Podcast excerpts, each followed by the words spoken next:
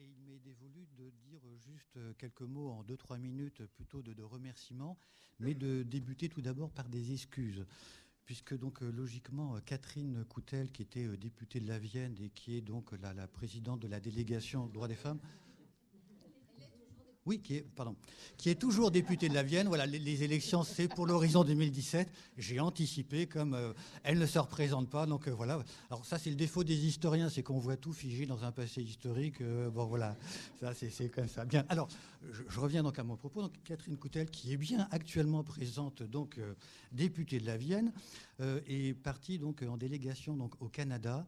Euh, c'est euh, le Premier ministre français, donc Manuel Valls, qui l'a, si je puis dire, donc emmené dans sa délégation parce qu'il rencontre le Premier ministre canadien, donc Trudeau, et euh, celui-ci, dans le cadre de sa campagne électorale, avait annoncé qu'il n'y aurait pas d'impunité par rapport aux femmes autochtones qui avaient été tuées dans le silence le plus absolu pendant donc plusieurs années. Et donc, en fonction ben, des combats et des engagements de Catherine Coutel, celle-ci donc fait partie de la délégation française. Alors évidemment, euh, vous savez, les agendas, les calendriers donc euh, des hommes et des femmes politiques, il faut parfois donc euh, réagir au dernier moment. Voilà, on ne maîtrise pas toujours évidemment ces engagements. Et Catherine Coutel donc avait participé à plusieurs des manifestations que nous que nous avions donc organisées. Alors simplement, je voudrais euh, remercier, mon rôle se, limitera à ça pour, euh, l'instant, les différents euh, partenaires qui autorisent, si je puis dire, cette manifestation de se tenir. Alors tout d'abord, c'est un, partenariat, et ça c'est important de le dire, entre l'espace Mendès France, l'Université de Poitiers, et ces, deux institutions, si je puis dire, donc collaborent, ont une longue tradition, que ce soit dans la revue L'actualité Poitou-Charentes ou ici, sous la forme d'expositions qui vous sera présentée donc tout à l'heure, ou dans le cadre de journées d'études, de, colloques ou de conférences.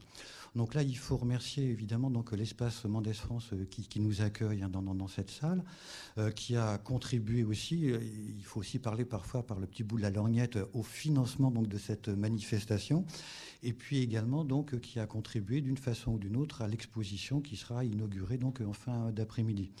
Donc il faut aussi remercier donc euh, bien sûr l'université de Poitiers, la, maison des sciences de l'homme et de la société, qui a été donc une actrice importante de cette manifestation. Et puis peut-être que certains ou certaines d'entre vous euh, le, le, déjà, il existe aussi au niveau donc régional un certain nombre de, collaborations ou d'initiatives ou d'initiations vis-à-vis de, de la recherche. Et pour nous donc ça porte un nom qui peut sembler un petit peu singulier. Nous ne sommes pas des naturalistes, mais ça s'appelle le programme Insectes.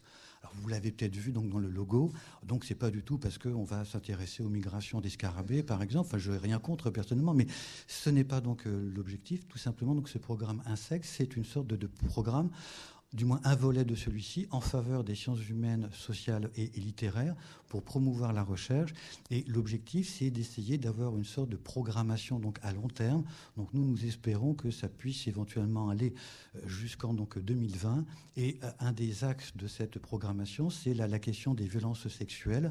Et évidemment, donc l'objectif aussi de cette journée, c'est de montrer donc toute l'importance de croiser donc les regards autour de cette question des violences sexuelles et des violences sexuées.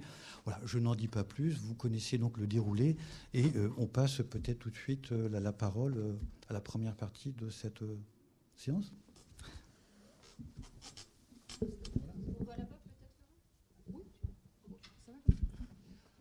Bonjour. Euh, oui. oui. Alors, euh, je vous présente Vera Breuchlagen, qui travaille à Sciences Po Paris et, euh, c'est un travail euh, collaboratif avec euh, Sciences Po Paris et Sciences Po euh, euh, Place Notre-Dame, hein, euh, parce que vous savez que, que Sciences Po a un, est sectorisé Amérique latine. Et, c'est grâce à, Vera et grâce à une discussion informelle avec Vera que nous avons la chance d'avoir notre guest star aujourd'hui. Lydie. Voilà, donc euh, bonjour, euh, je m'appelle Vera Bruckhagen. Euh, D'abord, je voulais remercier les organisateurs, donc Lydie euh, Baudiou et Frédéric Chauveau, de m'associer à ce, beau projet, à cette belle journée. Oui. Ah. Donc, je remercie les organisateurs. Et nous avons donc le grand plaisir d'avoir avec nous aujourd'hui direct de République dominicaine, Minou Tavares Mirabal et sa fille Camila Rodriguez Tavares. voilà, Minou, pour, pour vous présenter, vous êtes philologue, vous êtes femme politique, vous êtes engagée dans de multiples débats et vous allez partager aujourd'hui avec nous euh, donc vos combats euh, autour de la question de la violence euh, envers les, femmes et les filles, et aussi un petit peu votre histoire personnelle qui, comme vous allez voir, est une histoire très poignante, une, histoire familiale tragique. voilà, un parcours qui, que voilà, qui se poursuit. et Camilla, que j'ai donc eu le grand plaisir aussi d'avoir parmi nos étudiants à Sciences Po Poitiers, euh, notamment en 2010, qui était euh, donc le, cinquantenaire de, la date euh, dont, nous allons parler donc aussi, le 25 novembre 1960, quand tout ça a commencé, et, et, Camilla, que je retrouve avec plaisir donc après de nombreuses années, et qui fait, tu, as donc fait un, master en environmental policy à Paris et tu travailles actuellement euh, dans le, secteur de l'environnement en République dominicaine. Donc euh, un brillant parcours et, euh, et donc une jeune femme aussi très engagée et, épanouie. Donc je, voilà, je, laisse la parole à Minou. qui va être donc traduite par Camilla, et il y aura ensuite un espace de questions-réponses. Bon, bonjour, euh, je m'excuse, mais mon français, c'est pas euh, suffit pour, pour, parler. Et, mais ma fille va faire le, le travail. So, muchas gracias. Um, gracias a, al, espacio Méndez France, a, la Universidad de Sciences Po, a la Universidad de, de Poitiers. Y, gracias sobre todo a todos ustedes por haber atendido a este encuentro en el día de hoy en que podremos hablar de temas que nos competen de aquel lado y de este lado del Atlántico y en todo el mundo. Euh, merci à l'Espace Mendes France, merci à l'Université de Paris, merci à l'Université de Sciences Po. Et merci à vous tous d'être euh, venus aujourd'hui pour parler euh, de sujets qui, qui nous touchent particulièrement de ce côté de l'Atlantique comme depuis le nôtre. Bueno, para mí es un grandísimo honor eh, esta invitación a, a conversar con ustedes. En primer lugar, por vanidad. Pour moi, c'est un grand honneur d'être invité ici à côté, partager avec vous. Euh, d'abord euh, par une question de vanité. Porque una vanidad que, que, crece cuando cuento los años que esta universidad y esta ciudad sobre todo eh, han estado vinculadas al conocimiento. Para mí eh, estar aquí es como volver a vivir en el libro de Rabelais y pensar que Gargantúa y, y Pantagruel se paseaban igual que ustedes por estos mismos espacios mientras eran estudiantes y se comportaban como estudiantes. Pour moi, c'est une question de vanité lorsque je pense à toute la trajectoire euh, historique et académique de, de l'université, de penser que c'est ici que se promenait Rabelais le personnage de Gargantua, et qui, qui lui sont très fiers. C'était le commentaire qu'elle m'a fait quand je dis, le premier, quand j'ai dit que je venais étudier à Poitiers. C'est la ville de Gargantua.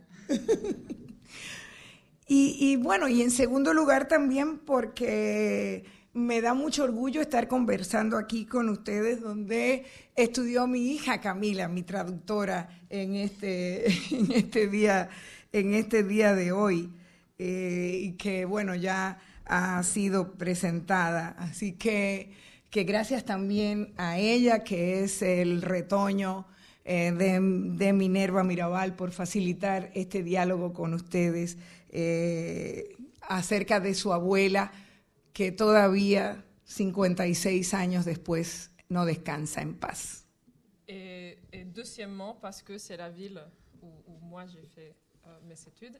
La que euh, me présente un peu en tant que sa traductrice et en tant que petite fille de Minerva Mirabal, dont on vient parler aujourd'hui, qui euh, ne repose pas en paix. ¿Y por qué digo que Minerva Mirabal y sus hermanas no descansan en paz? Donc pourquoi est-ce que je dis que Minerva Mirabal et ses sœurs ne reposent pas en paix? Porque hoy todavía cuando hablamos eh, de estos temas sigue siendo un desafío para esta civilización las preocupaciones políticas y sociales que ella como mujer, como política, sentía por la democracia, por la justicia, por los derechos humanos también, de las humanas. Parce qu'aujourd'hui encore, les défis et les préoccupations politiques et sociales qu'elle ressentait pour la démocratie, pour la justice, pour les droits de l'homme, restent des défis pour notre société. Pour les droits de l'homme et de la Pour les femme. droits de l'homme et de la femme. Y, y- y no es que quiera cualquierizar, disminuir eh, las conquistas de la democracia y de las mujeres.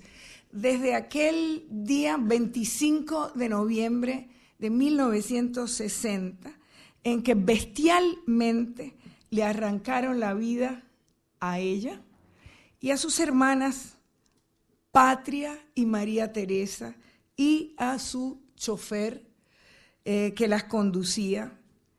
Y sé que no descansa en paz porque puedo echarle un vistazo a nuestras democracias, a nuestra civilización y a la mujer en el mundo de hoy. Donc, euh, je, ne, cherche pas à, à minimiser, à diminuer euh, les avancées qu'on a fait depuis ce 25 novembre 1960, où Minerva, Patria et Maria Teresa, ainsi que le chauffeur qui les conduisait, ont été monstrueusement assassinés.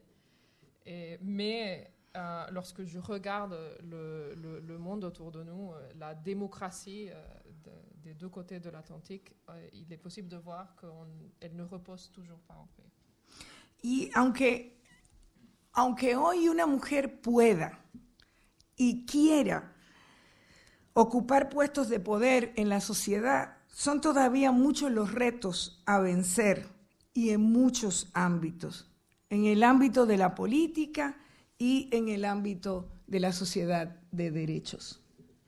Euh, même si aujourd'hui une femme euh, peut et, et veut participer euh, en politique, euh, elle euh, s'affronte à beaucoup euh, de, de défis, dans, dans le, tant dans le domaine de la politique comme dans le domaine de, de la société des droits.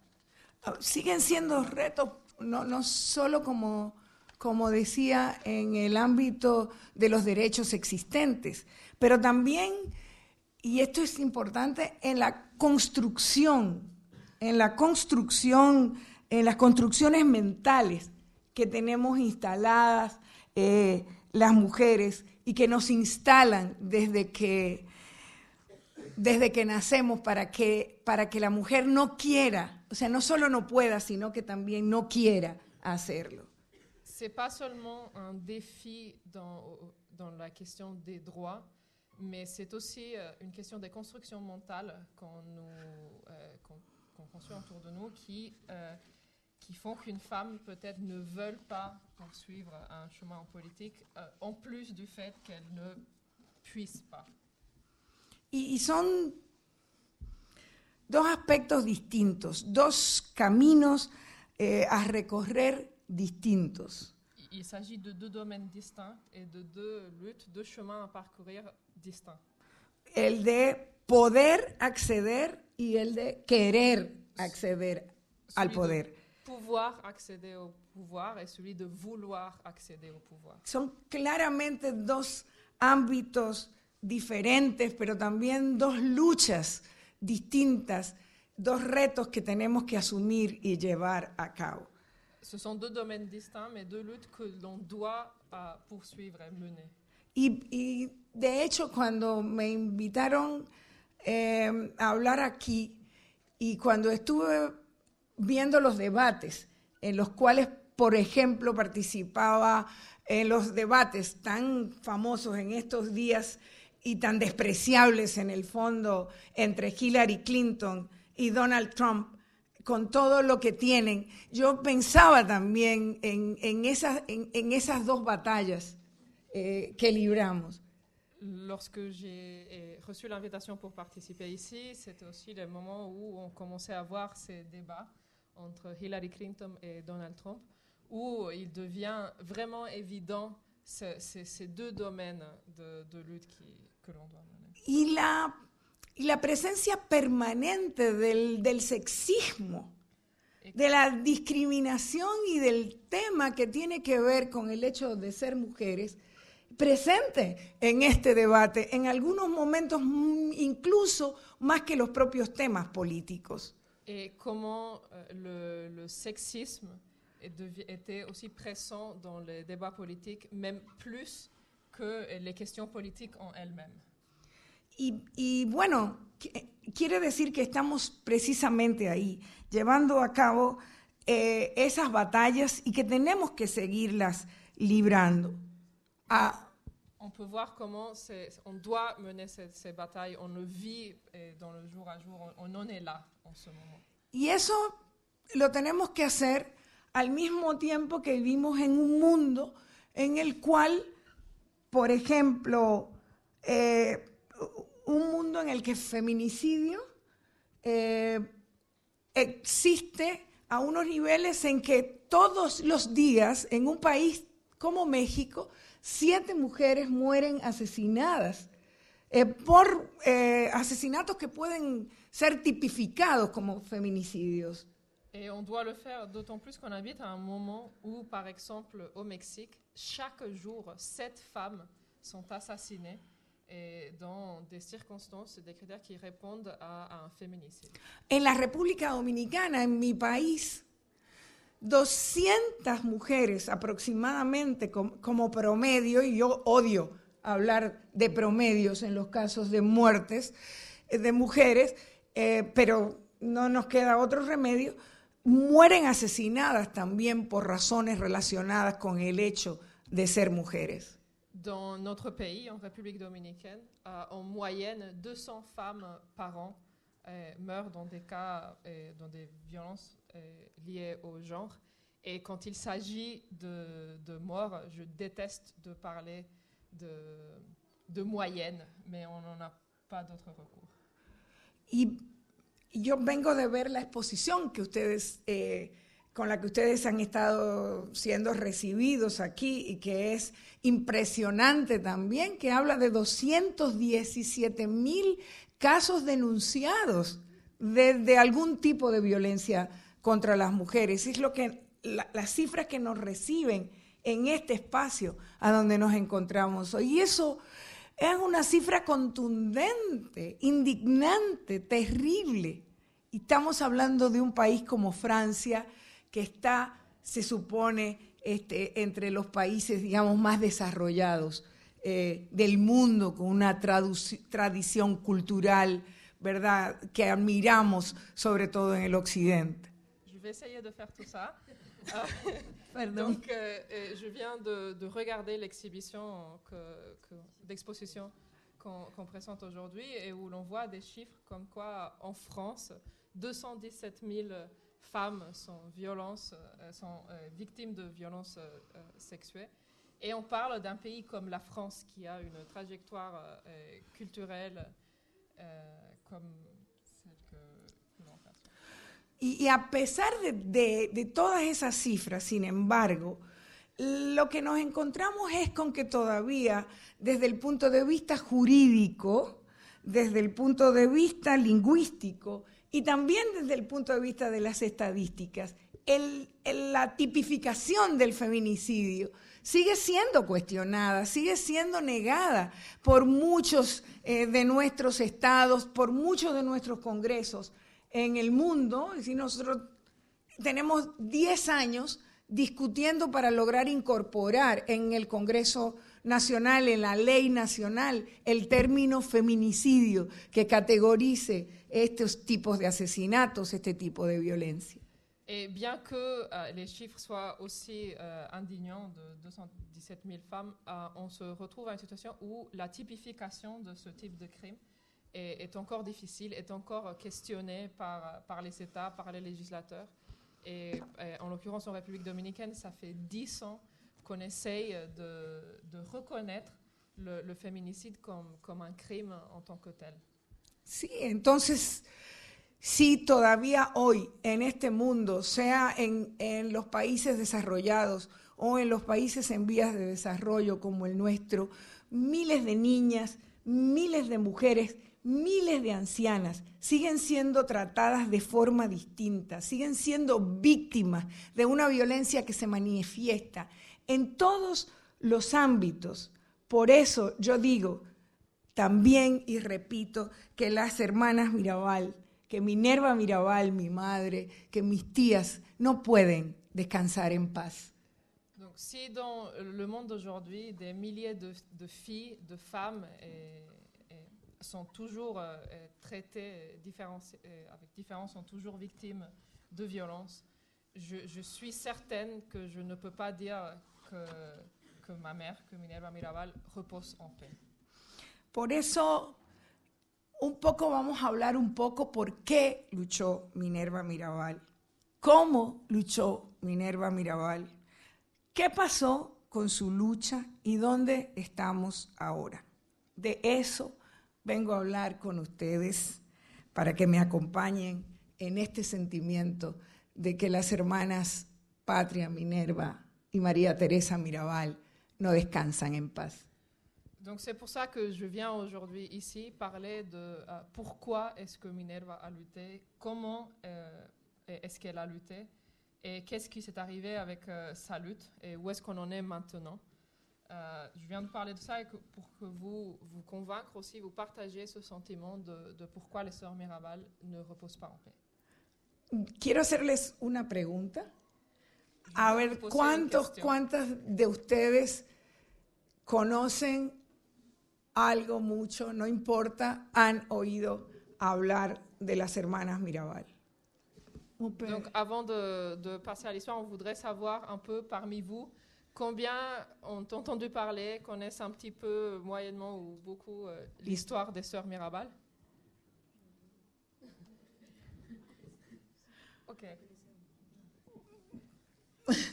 Bien, entonces tengo que hablar todavía más desde el principio. Do- Donc, on doit revenir encore, faire un, encore un pas en arrière. Bien, Minerva Mirabal y sus hermanas Patria y María Teresa fueron tres dominicanas que fueron víctimas de violencia política en la República Dominicana eh, durante una época que nuestro país vivió una dictadura de 32 años. Donc, euh, je vais faire un peu.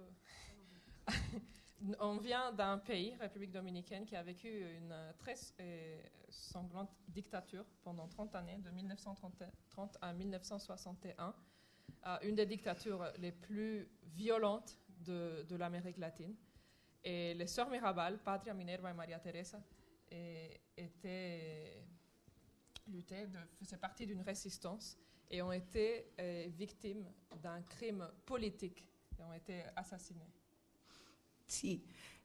Minerva Mirabal, que fue mi madre, y su esposo fueron los fundadores de un movimiento político, el más importante, contra esta dictadura que está considerada la más sanguinaria y la más eh, terrible de todas las dictaduras que vivió el continente, América Latina, durante, sobre todo durante la primera mitad del siglo XX. Donc, dans cette dictature la plus sanglante d'Amérique latine de la première moitié du XXe siècle, Minerva Mirabal, ma grand-mère, et Manolo Tavares, mon grand-père, son père, ont été les fondateurs du plus grand mouvement de, résistance dans, une dictature où la résistance était impossible. C'était un- une peine de mort.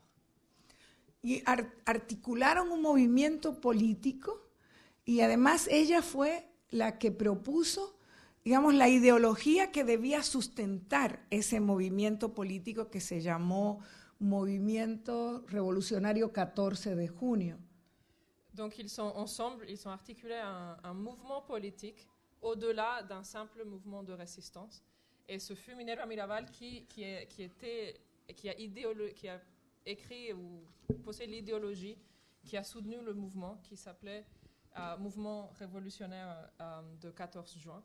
Et c'était en honneur d'une invasion. Le 14 juin 1959, il y a eu un, attentat, une tentative d'invasion par, par des révolutionnaires pour essayer de faire tomber le, le, gouvernement, le régime qui a échoué et dont des personnes ont, ils sont tous été assassinés. C'était la plupart des jeunes étudiants qui étaient partis en exil et en revenant, ils sont, ils ont été assassinés. Donc en honneur à ce mouvement, ils sont nommés le mouvement révolutionnaire qui était le premier de cette envergure à l'interne. C'est-à-dire la résistance était surtout à, l'étranger et parce que c'était beaucoup plus facile, c'était impossible de résister à l'intérieur. Euh, en plus que des petits groupuscules répartis un peu dans le pays. Je, détaille un peu plus, je me permets. Et, mais ils ont réussi à unifier et, faire un seul mouvement de résistance à un moment où c'était imposible d'être dissident à, à n'importe quel niveau.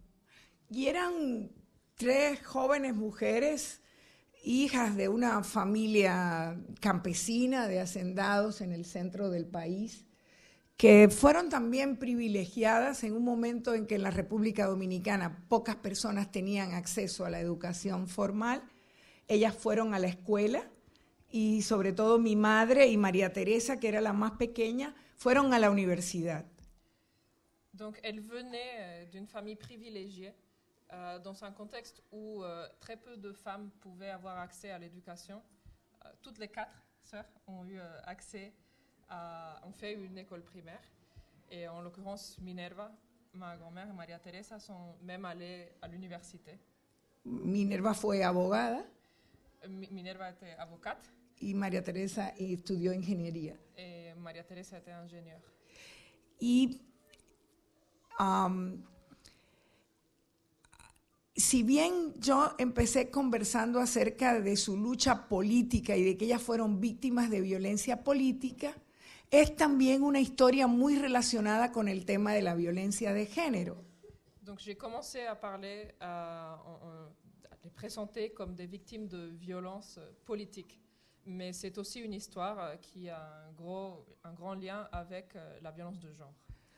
¿Por qué? Bueno, porque ah, eran mujeres muy, muy bellas también. Il, il s'agissait de femmes très belles. Y, y Trujillo, como suelen ser los dictadores, pues era... Uh, se preocupó por relacionar siempre el poder con el poder machista. Et c'était dans une dictature où Trujillo, le dictateur, mettait toujours en relation le pouvoir avec le, le pouvoir machiste. Y, y es, es, decir, sustentó su fama precisamente en, ese, en esa supuesta capacidad eh, de, de ser el conquistador no solo el presidente de la República, sino el hombre más macho y que más mujeres tenía en la República Dominicana. Et, et, il a fait un effort, il s'est fait connaître, pas seulement en tant que le chef, que le dirigeant politique, mais aussi en tant que l'homme qui avait le plus grand pouvoir de conquête de, de femmes de la République dominicaine. Y conoció en una fiesta a mi madre, Il a rencontré ma mère en 1949. En 1949. Cuando ella tenía más o menos 20 años de edad. Lorsqu'elle avait à peu près 20 ans. Y mm, decidió que la quería.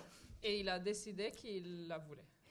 Y, y organizó todo una serie de actividades para conquistarla. Et il a organisé une série d'événements pour euh, la conquérir. Y ella los rechazó. Et elle l'a refusé. Y lo rechazó públicamente. Et elle a fait ça en public. En un evento que se convirtió un poco en un mito en la República Dominicana. Lors d'un événement qui est devenu un peu euh, un mythe dans, dans le pays. Porque nadie se atrevía. Sea, imaginemos un país en donde todo el mundo vive dentro de un miedo absoluto porque los asesinatos que caracterizaron la dictadura eh, andan entre los 30 a los 50 mil, digamos, en esos 30 años. Muchos de esos asesinatos de carácter político, pero otros puros crímenes, ¿no? Que son asesinatos porque los cometió el jefe de Estado. Eh, Son on n'avait pas, c'était, elle a fait, elle s'est opposée au régime publiquement, elle a fait un refus public à, à Trujillo à un moment où personne ne s'opposait publiquement au dictateur. À savoir qu'il s'agit, il y a entre 30 000 et 50 000 assassinats pendant les 30 années qu'il était au pouvoir, sans compter euh, les assassinats euh, de caractère ethnique donc, euh, contre les Haïtiens. Donc on parle d'un chiffre de 70 000 assassinats en 30 années au pouvoir pour un pays qui, qui avait même pas 3 millions d'habitants. Donc euh, c'était un, un- un- très grand acte de faire ça en public. Y, y di- y yo di- quiero hacer énfasis en que dije un mito, porque la gente ha contado de muchas maneras ese episodio de 1949. Je veux revenir sur le fait que c'est devenu un mythe parce que, en effet, euh, depuis, l'histoire a été racontée de plusieurs façons. L'histoire de, de ce qui est arrivé ce soir-là, lors de cette soirée. Incluso cuando yo varias veces me encontré con personas que asistieron a esa fiesta y me contaron que ellos mismos vieron cuando mi madre le dio una bofetada a Trujillo en el medio de la fiesta. Et j'ai même rencontré des gens qui étaient présents à cette soirée-là et qui me racontent comment ils ont vu euh, le moment où ma mère euh, donnait une baffelée à Trujillo, une chiffre, à- en, en plein milieu de, de la piste de danse. Y así está contado en libros que, que han sido traducidos a muchos idiomas, que está traducido al francés, eh, como por ejemplo en la novela y en la, en la novela de Julia Álvarez, que está en francés, traducido al francés, que se llama En, eh, en el tiempo de las mariposas, en francés, Autant de papillon. Et c'est comme ça que c'est raconté euh, dans, dans plusieurs bouquins, dans Autant de papillons, écrit par Julia Alvarez, qui est disponible à l'Université de Poitiers, à l'Université de Sciences Po.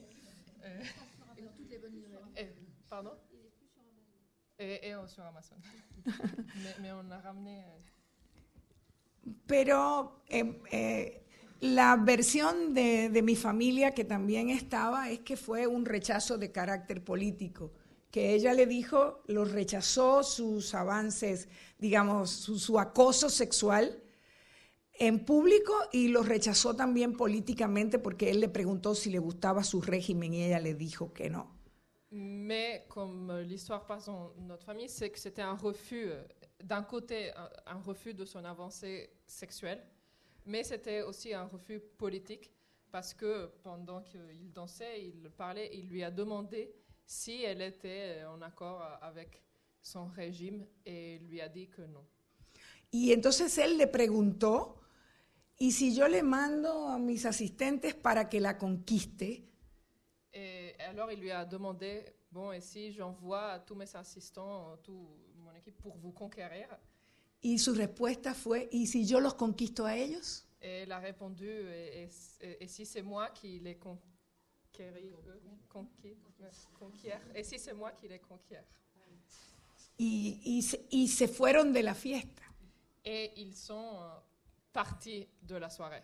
Ah, Dans une dictature, dans une société où on n'avait pas le droit Bon. de partir, de, de quitter une soirée avant que le chef ne quitte. C'était interdit. Y después de eso, a ella se le impidió inscribirse durante varios años en la universidad À partir de ce moment, elle a été empêchée de s'inscrire à l'université. y fue perseguida y estuvo en prisión Elle a été en tres enfermée. ocasiones, de 1949 hasta 1952. Elle a été enfermée euh, à trois occasions entre 1949 et 1952 Y, y- y también una prisión domiciliaria aussi en prison domiciliaire hasta que entró a la universidad y allí conoció a mi padre, que también era un oponente, un opositor a la dictadura. jusqu'à qu'elle ait intégré euh, l'école de droit où elle a rencontré mon grand-père qui était aussi euh, un- qui faisait aussi partie de la résistance. Esa es más o menos la historia hasta que forman el movimiento en 1959. C'est un peu l'histoire euh, jusqu'au moment où, en 1959, ils- ensemble, ils, euh, ils forment le, le mouvement révolutionnaire euh, 14 juin. Bueno, les voy a contar un poco algo. Ella se graduó de la universidad, pero después que se graduó, el dictador le prohibió ejercer la profesión de abogada. Nunca pudo ser... eh, elle a été une des premières femmes du pays à avoir à être diplômée en droit. Mais à l'époque, tous les diplômes de droit eh, étaient otorgués eh, directement par, euh, par le dictateur. Donc elle a, eu son diplôme, mais il ne lui a pas donné l'exequatur. Donc elle n'avait pas le droit de- d'exercer sa profession. Y eso fue una tortura fuerte para ella también. Et pour elle, c'était une forme de torture. Y ellos formaron un movimiento político que logró articular al cerca de 400 jóvenes mm, de las familias más reconocidas del país, incluso muchos hijos de funcionarios importantes del régimen. Donc en 1959, ils ont fondé le mouvement, qui était un mouvement révolutionnaire qui comptait avec euh, plus ou moins 14 400 euh, jeunes mm, de familles euh, puissantes et beaucoup d'entre eux fils de, fonctionnaires du, gouvernement, du régime. Fueron hechos prisioneros y varias veces nuevamente, y después mi madre y mi tía fueron sacadas de la prisión con el objetivo, eh, eh, hay muchos testimonios de, de- de que eh, debían sacarlas de prisión para poder asesinarlas. Donc, euh, lorsque le mouvement a été découvert, ils ont tous été euh, emprisonnés. Et Minerva Mirabal et sa sœur Maria Teresa, qui étaient en prison, ont été mis en liberté avec l'objectif d'être assassinés. On leur avait dit qu'ils ne pouvaient pas les assassiner en prison, que ça allait être un crime euh, qui allait avoir une répercussion beaucoup trop grande. Donc, ils les ont libérés pour euh, faciliter leur assassinat. Y en esa trama eh, fueron asesinadas a palos por varios criminales que eran parte de los servicios de inteligencia del régimen eh, y fueron lanzadas por un precipicio en el vehículo en el que andaban de regreso de ver a sus maridos que seguían presos en otro lugar de, de la isla. Donc le 25 novembre 1960, Patria Minero et Maria Teresa sont allés euh, rendre visite à leur mari qui était toujours en prison euh, dans, un autre, euh, dans une autre prison dans le pays. Et lorsqu'elles revenaient, leur voiture a été arrêtée par euh, des membres du service d'intelligence euh, du régime. Euh, elles, ont été, faites sortir. Elles ont été assassinées à coups de bâton, replacées dans la voiture et la voiture a été précipitée à côté de l'autoroute pour essayer d'apparenter un accident.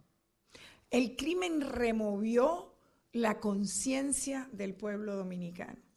C'est un crime qui a marqué, qui a, qui a bousculé la conscience du peuple dominicain.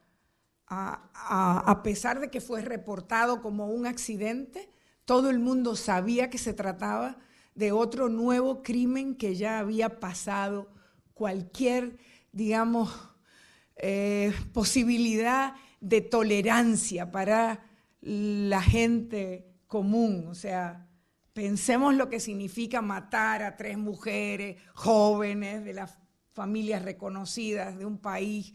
O sea, es casi una tragedia griega, ¿no?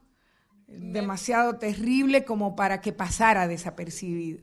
Même si le crime a été euh, reporté comme, euh, comme un accident, la- le peuple a reconnu, a, a été conscient que c'était euh, un assassinat et qui était particulièrement marquant parce qu'il s'agissait de trois jeunes femmes euh, de, de familles euh, de la classe euh, moyenne haute qui, qui avaient vraiment un temps de tragédie.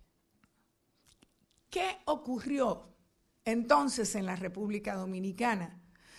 Pues que se produjo un, un levantamiento en realidad cívico y un grupo eh, de, funcionarios y de personas ligadas a la dictadura dijeron, mira, ya están matando a las mujeres, tenemos que hacer algo y decidieron eliminar este, al dictador, lo cual hicieron solo seis meses después. C'était un un, un- un moment, euh, le moment qui a marqué, on le considère le début de la fin de la dictature, parce que suite à, cet assassinat, euh, il, y a eu un, soulèvement même euh, parmi des, membres du régime qui, se sont dit que c'était un peu un crime excédentaire de, tuer trois femmes et, et leur chauffeur d'une façon euh, aussi monstrueuse. Et à peine six mois après ce crime, et le, le dictateur a été, en français j'avais essayé de trouver, on dit assassiné, en espagnol on a un terme, ajusticiado, mené en justice par la mort, parce que assassinat c'est c'est punissable alors que on- il ne s'agissait pas d'un crime, mais de donc voilà. Il De faire terme, justice. de faire justice par la mort.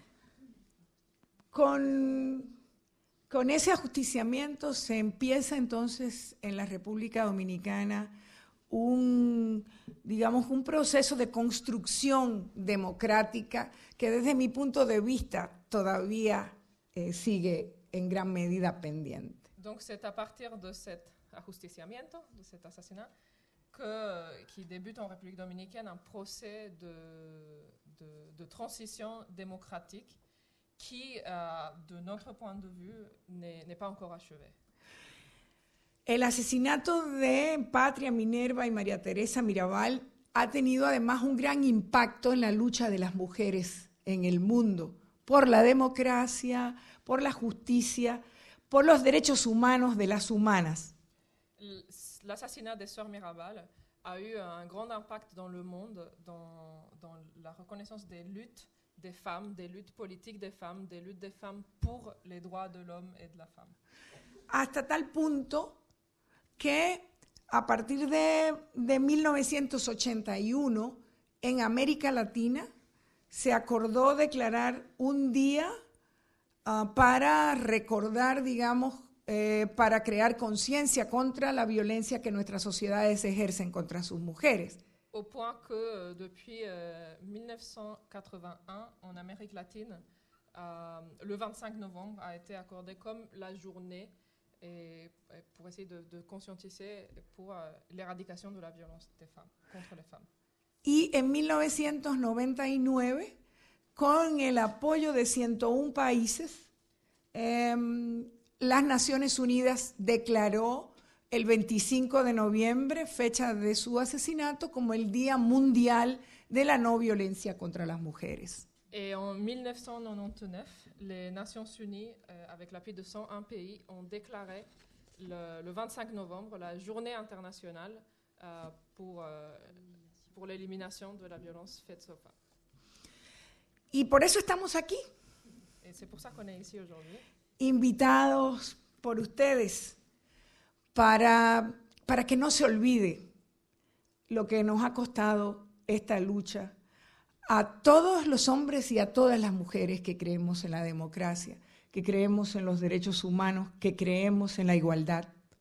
C'est pour ça qu'on est ici, invité devant vous, pour pas qu'on oublie euh, tous, tous- toutes ces violences qu'ont subi euh, euh, les femmes et les hommes qui luttent pour, euh, pour la démocratie, qui luttent pour les droits de l'homme et de la femme.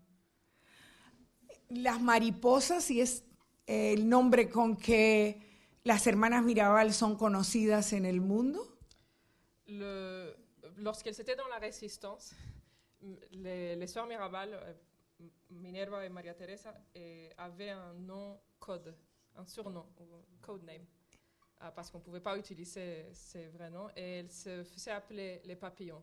Donc elles sont passées à l'histoire comme euh, les papillons. Y así, así son reconocidas. C'est comme ça hoy. qu'elles sont reconnues aujourd'hui.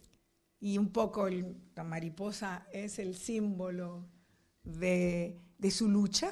Et le papillon est un peu devenu le symbole de leur lutte. De entonces acá, yo creo que podemos decir, sobre todo las mujeres, las feministas, las luchadoras por los derechos en la República Dominicana, en América Latina y en el mundo, que las hermanas Mirabal han acompañado nuestras luchas. Depuis ce moment-là, on peut dire, les féministes dominicaines, latino-américaines et, et partout dans le monde, que, que les papillons ont accompagné eh, notre lutte.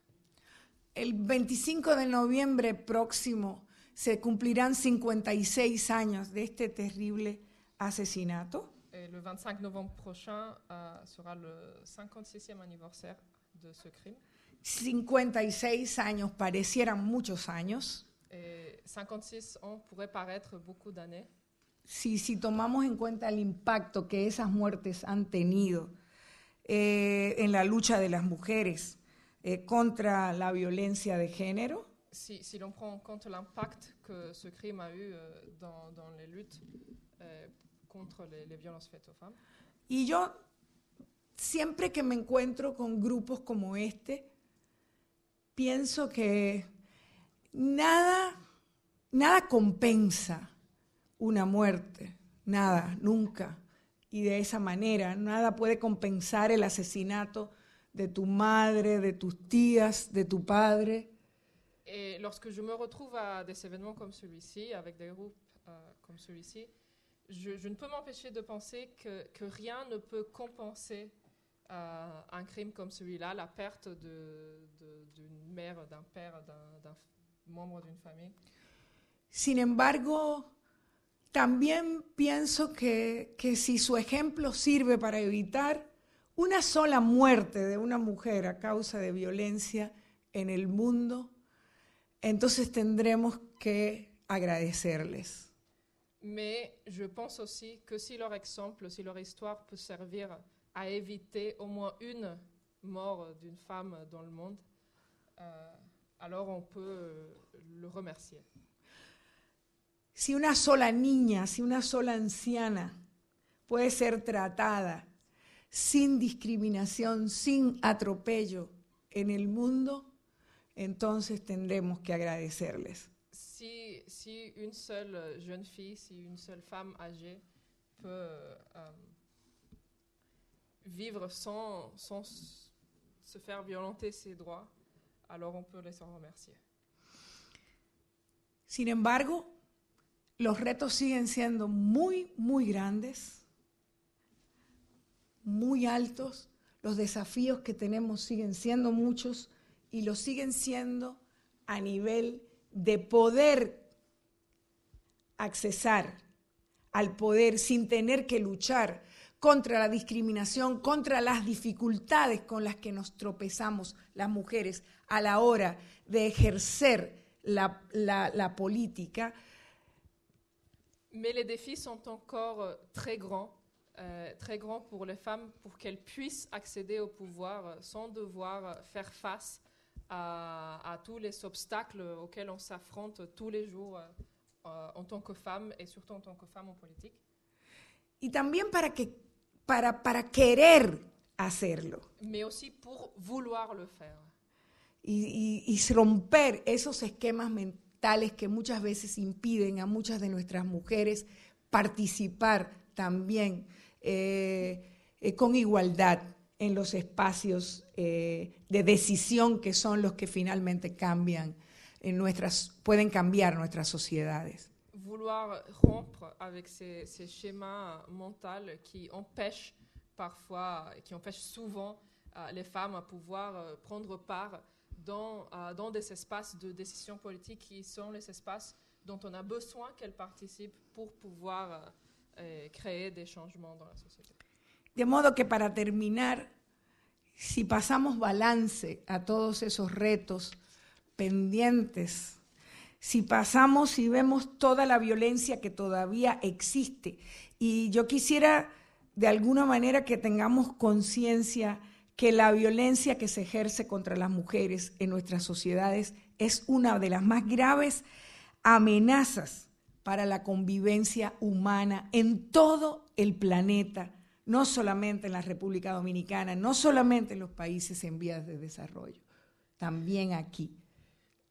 La violence euh, faite aux femmes est sans doute une des, plus grandes euh, menaces euh, auxquelles on s'affronte, est une des plus grandes obstacles pour, pour la démocratie, pas seulement en République dominicaine, mais, mais dans le monde entier.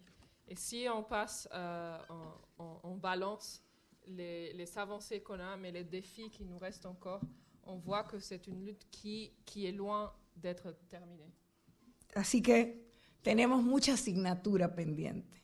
Donc, on a encore euh, beaucoup de choses à faire. Con la democracia, Avec la démocratie, con, con la justicia, avec la justice, con la humanización de nuestras sociedades, avec l'humanisation de nos sociétés, con los derechos de los humanos, de las humanas en el mundo. avec des droits des humains et des humaines dans le monde. Y por eso todavía no pueden descansar en paz Patria Minerva y María Teresa Mirabal. Muchas gracias. C'est pour ça que Patria Minerva et Maria Teresa ne peuvent pas encore reposer en paix. Merci beaucoup.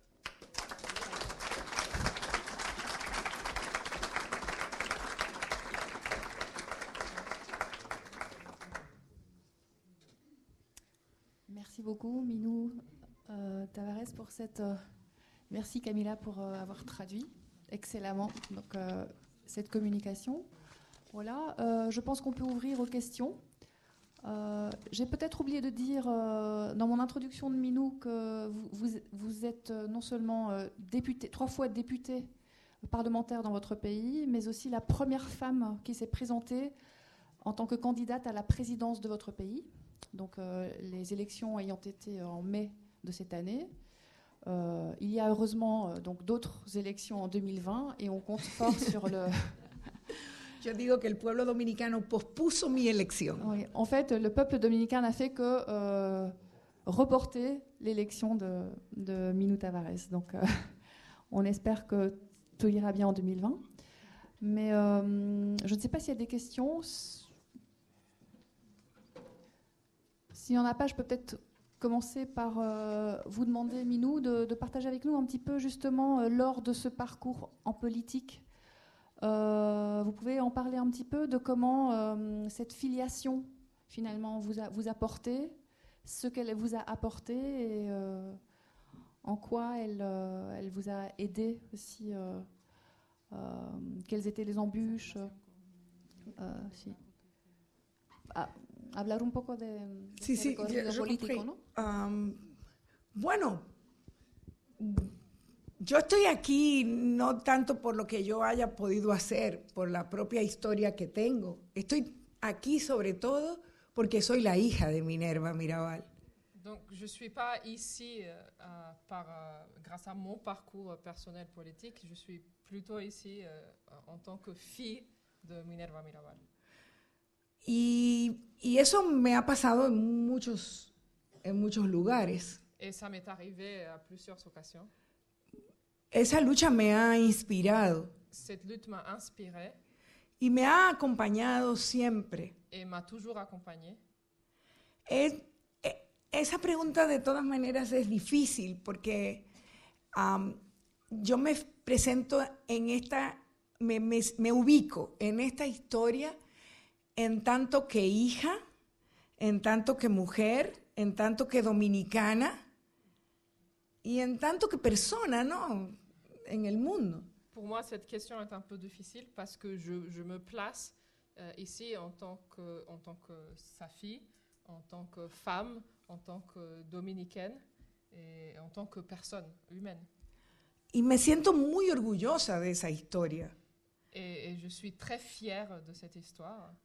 Pero yo daría todo lo que yo tengo y lo que no tengo por haber tenido la oportunidad de vivir y de, y de recibir de manera directa el ejemplo de ella y de mi padre, que también es un héroe nacional, también fue asesinado.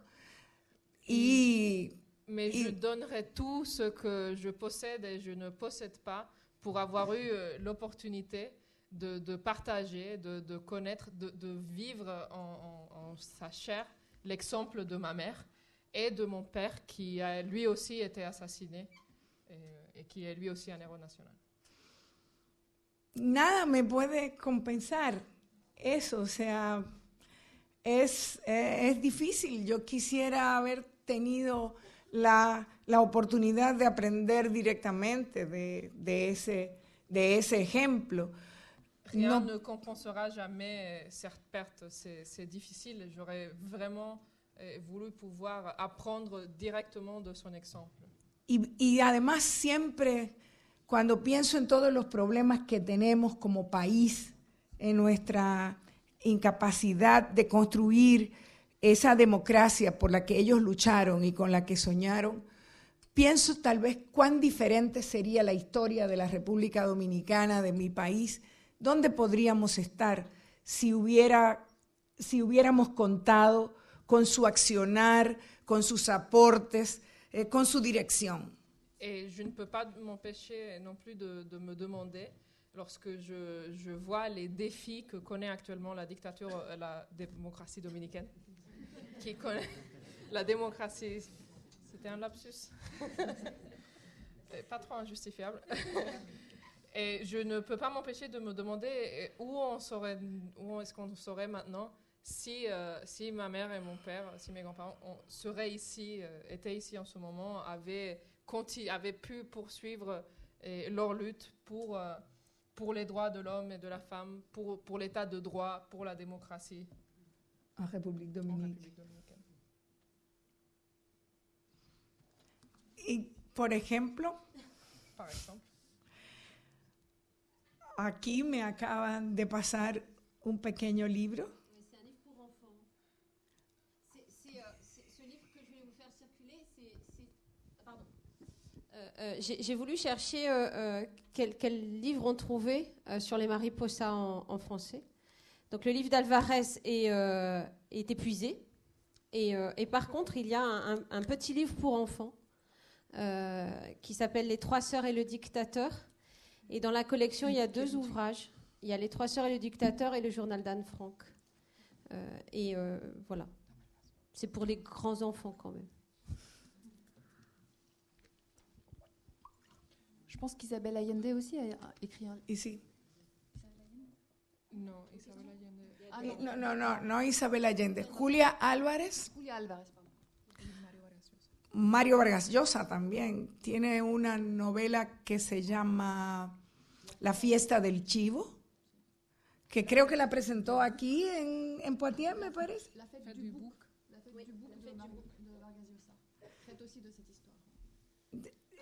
Yo digo que en ese libro, quizás la única, el único personaje que sale eh, bien parado es precisamente Minerva Mirabal.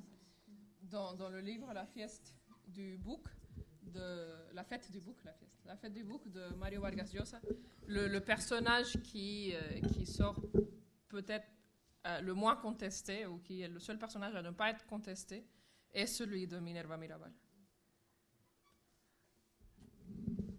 Vous disiez euh, merci beaucoup pour, pour ce récit dramatique et cette tragédie qui nous éclaire sur, sur, les, sur la force de ces, de ces femmes, dont votre mère. Euh, quel âge avaient euh, votre mère et votre tante au moment de leur euh, assassinat? Quel âge aviez-vous vous-même? Vous disiez à l'instant que vous étiez là pour parler de votre maman et de vos tantes, mais simultanément, votre vie est déterminée complètement par cette tragédie.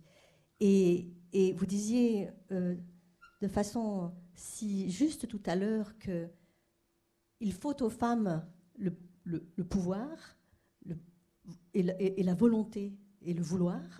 Et donc vous êtes l'un des magnifiques exemples de cette double volonté que vous avez mis en œuvre suite à cette tragédie. Donc vous êtes évidemment euh, une héritière de ce que euh, votre famille, votre mère, vos parents euh, ont construit.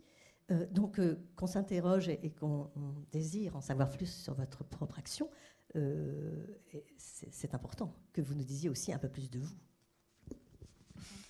Sí, mi bueno, Patria era la mayor. Patria tenía 35 años cuando fue asesinada. Patria était la plus âgée et elle avait 35 ans quand elle a été assassinée. Y hubo una cuarta hermana. En, en fait, elles étaient quatre sœurs. Il y a trois qui ont été assassinées, mais, mais elles étaient quatre. Donc Patria, qui était euh, l'aînée et qui avait 35 ans. Dédé Mirabal, qui, qui est la quatrième sœur, qui, n'a pas été assassinée, mais qui est elle qui a élevé ma mère, mais aussi les, les neuf enfants des, des quatre sœurs. Ils sont neuf euh, répartis entre toutes les quatre. Donc euh, ma mère euh, dit qu'elle a huit frères et sœurs. Euh, même si 200, elle n'en en a que, que un. Ils sont neuf parce qu'ils ont été élevés par Dédé, qui j'ai rencontré et j'appelais de, de grand-mère en tant que personne. Donc Dédé était la deuxième. En troisième, c'était Minerva, qui avait 33 ans quand elle, est, quand elle a été assassinée. Et Maria Teresa, qui était la Benjamine, avait 25. 25 ans.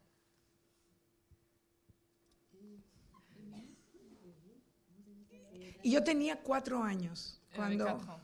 cuando mi mamá fue asesinada y siete cuando mi padre fue Elle asesinado. avait 4 ans quand, quand Minerva a été assassinée et 7 ans lorsque Manolo, son père, a, a été assassiné. Y fue una etapa muy difícil después del asesinato hasta, hasta, el, hasta el ajusticiamiento de Trujillo. C'était une, une période très difficile après euh, l'assassinat des, des sœurs Mirabal et jusqu'à l'assassinat, euh, l'ajustissement du dictateur. porque además los, sus tres esposos estaban presos y fueron desaparecidos. Parce que les, les maris des trois sœurs Mirabal étaient emprisonnés et ils ont été disparus. Y mis recuerdos de la niñez son terribles, Mes souvenirs d'enfance sont terribles. porque en mi casa la discusión era de que eh, mi abuela decía, los mataron, yo estoy segura que los mataron, no, no. On, était sûr qu'ils savaient, ou ma grand-mère, sa grand-mère, mon arrière-grand-mère, euh, était sûr qu'ils avaient été assassinés aussi. La madre de las Mirabal decía, yo estoy segura que los asesinaron, no aparecían.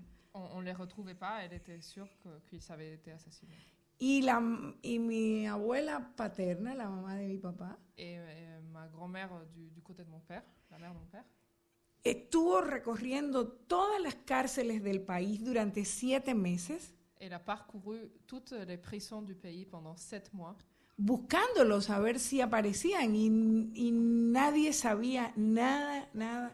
en train Nada. de les chercher et voir si elle les retrouvait, mais personne ne savait rien.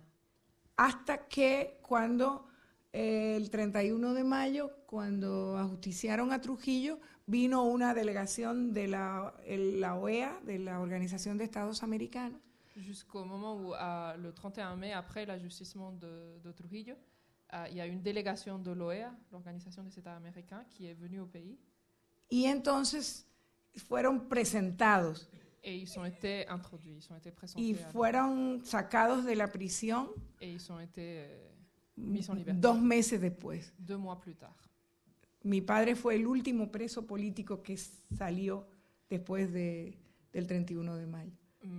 Mon grand-père, son père, a été le dernier prisonnier politique à être mis en liberté après l'assassinat de Trujillo. Y bueno, mi vida ha estado ligada a esa historia y yo he hecho una vida política desde siempre porque yo digo que cuando yo nací la política estaba ahí. Et ma vie a été liée à cette histoire et j'ai fait une vie politique euh, toute ma vie. Je dis que lorsque je suis née, la politique était là. Y he estado también determinada eh, por, esos, por esos hechos. Y, y ha sido no solo una inspiración, sino muchas veces una guía. Il ne s'agit pas seulement du- d'une inspiration, mais aussi euh, d'un guide, d'une voix. euh, Por ejemplo, imagínense lo que significa ah, tomar una decisión de votar por una ley determinada en el Congreso. Siempre me ayudó a pensar cómo, qué dirían mis padres, cuál sería su decisión. Y eso siempre me dio fuerzas para votar o para tomar lo que yo entiendo que son las decisiones correctas, las decisiones comprometidas con los mejores intereses del pueblo dominicano y de la humanidad en general. Par exemple, à chaque fois que, que, je, que je, me retrouvais à devoir voter euh, dans, dans, dans, le Parlement pour une législation, je ne pouvais pas m'empêcher de me poser la question que ferait Minerva et Manolo? Que, que, que voterait-il Et ça m'a permis, ça m'a donné la force de, de placer toujours l'intérêt du peuple dominicain, de, de, le mettre en avance et, et de voter en conscience.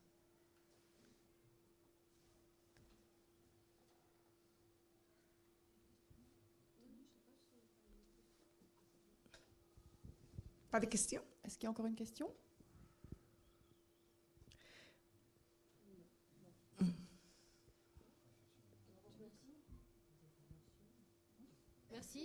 Merci. À vous. Je crois que c'était un, grand moment qu'on a vécu euh, avec votre histoire et un grand moment militant aussi. Et, ça fait du bien en le disant, je crois. Voilà. Merci beaucoup. On va faire une petite pause de 5-10 minutes pour aller respirer et puis, et puis revenir à, à. ouais, laisser poser aussi tout ça parce que c'était bien chargé d'émotions, d'intentions et de force. Merci vraiment beaucoup. À toutes les deux. Merci aussi, Camilla. Merci. Peut-être, eh, déjame decirles, tal vez contarles algo simplemente para terminar, porque me acabo de acordar de, y creo que es importante. Bon, je viens de penser à une petite histoire que peut-être vous racontez en, en, fermeture. Todo el mundo le decía a, a mi madre que Trujillo la iba a matar. Tout le monde disait à ma mère, Trujillo va, va vous assassiner. Y, y, todo el mundo lo sabía, además. Le no, savait. no fue sorpresa para nadie. Vino mucha gente, incluido un pariente de Trujillo, a decirle que, que, que, ten- que no fuera a ese viaje, que él la iba a matar. Beaucoup de monde, euh, beaucoup de personnes sont venues la prévenir de, de ne pas sortir parce qu'elle allait se faire assassiner. Y, y lo que ella siempre contestaba era, no, no se va a atrever a matarme, pensaba, ¿no? Era como primero. Elle avait toujours la même réponse. Premièrement, elle pensait qu'il euh, il n'aurait pas le courage il- de, de l'assassiner. Il n'oserait pas l'assassiner. Pero decía, pero si me mata, yo sacaré los brazos de la tumba y seré más fuerte que él. Mais s'il m'assassine, je sortirai mes bras de ma tombe et je serai encore plus forte. Y el hecho de que estemos aquí hoy es la prueba más fehaciente de que ella fue más fuerte. Et le fait qu'on soit ici aujourd'hui, c'est la preuve euh, irréfutable de qu'elle a été plus forte. Merci. beaucoup.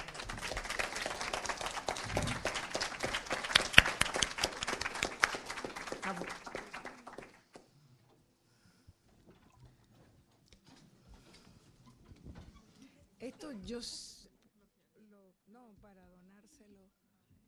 a-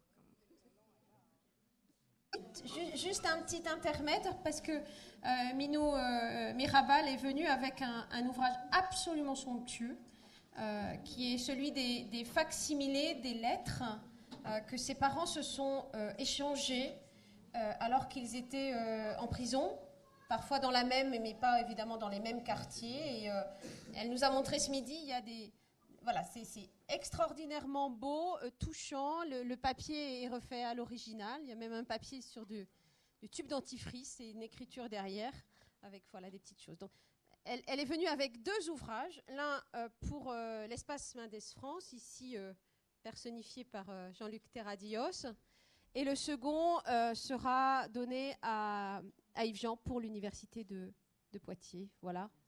Ça, c'est pour la photo dans le journal.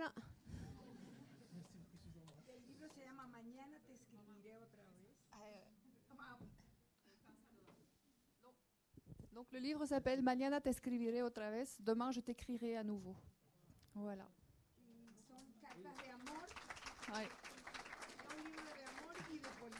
C'est donc un livre qui, est un livre d'amour, enfin sur des lettres d'amour et de politique, évidemment. Ça mélange l'amour et la politique.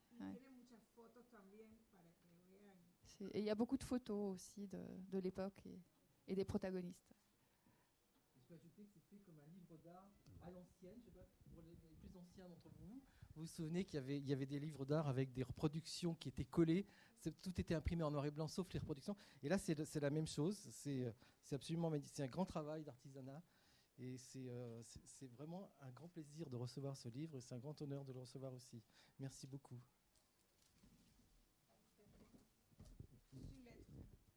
Voilà un exemple de lettre.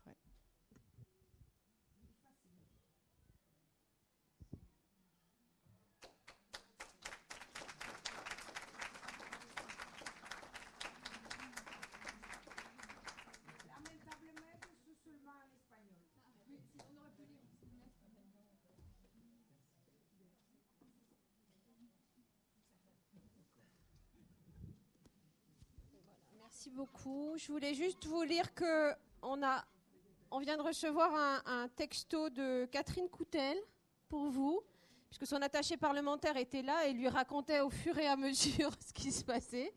Et donc voilà le message de Catherine Coutel. Je regrette beaucoup de ne pas être auprès de vous.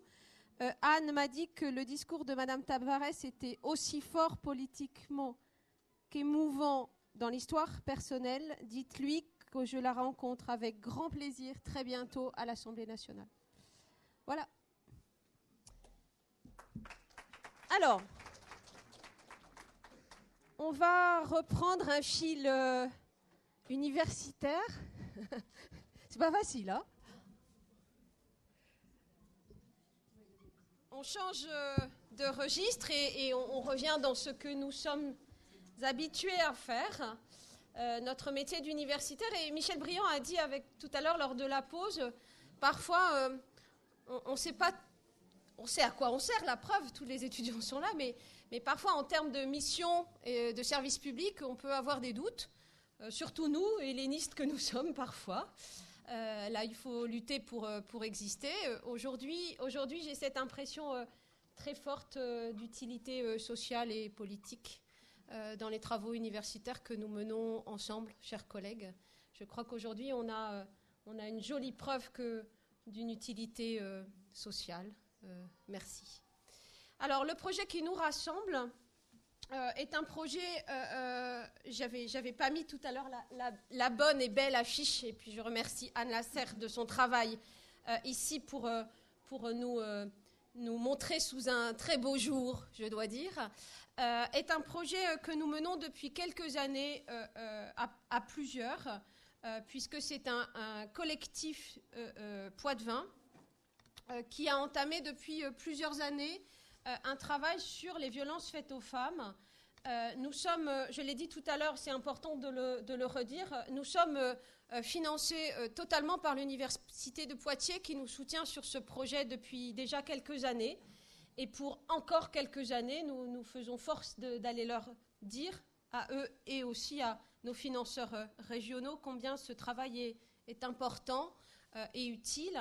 Alors j'ai repris les, images euh, euh successives des travaux que nous avons euh, menés et qui nous mènent jusqu'à aujourd'hui et jusqu'à demain.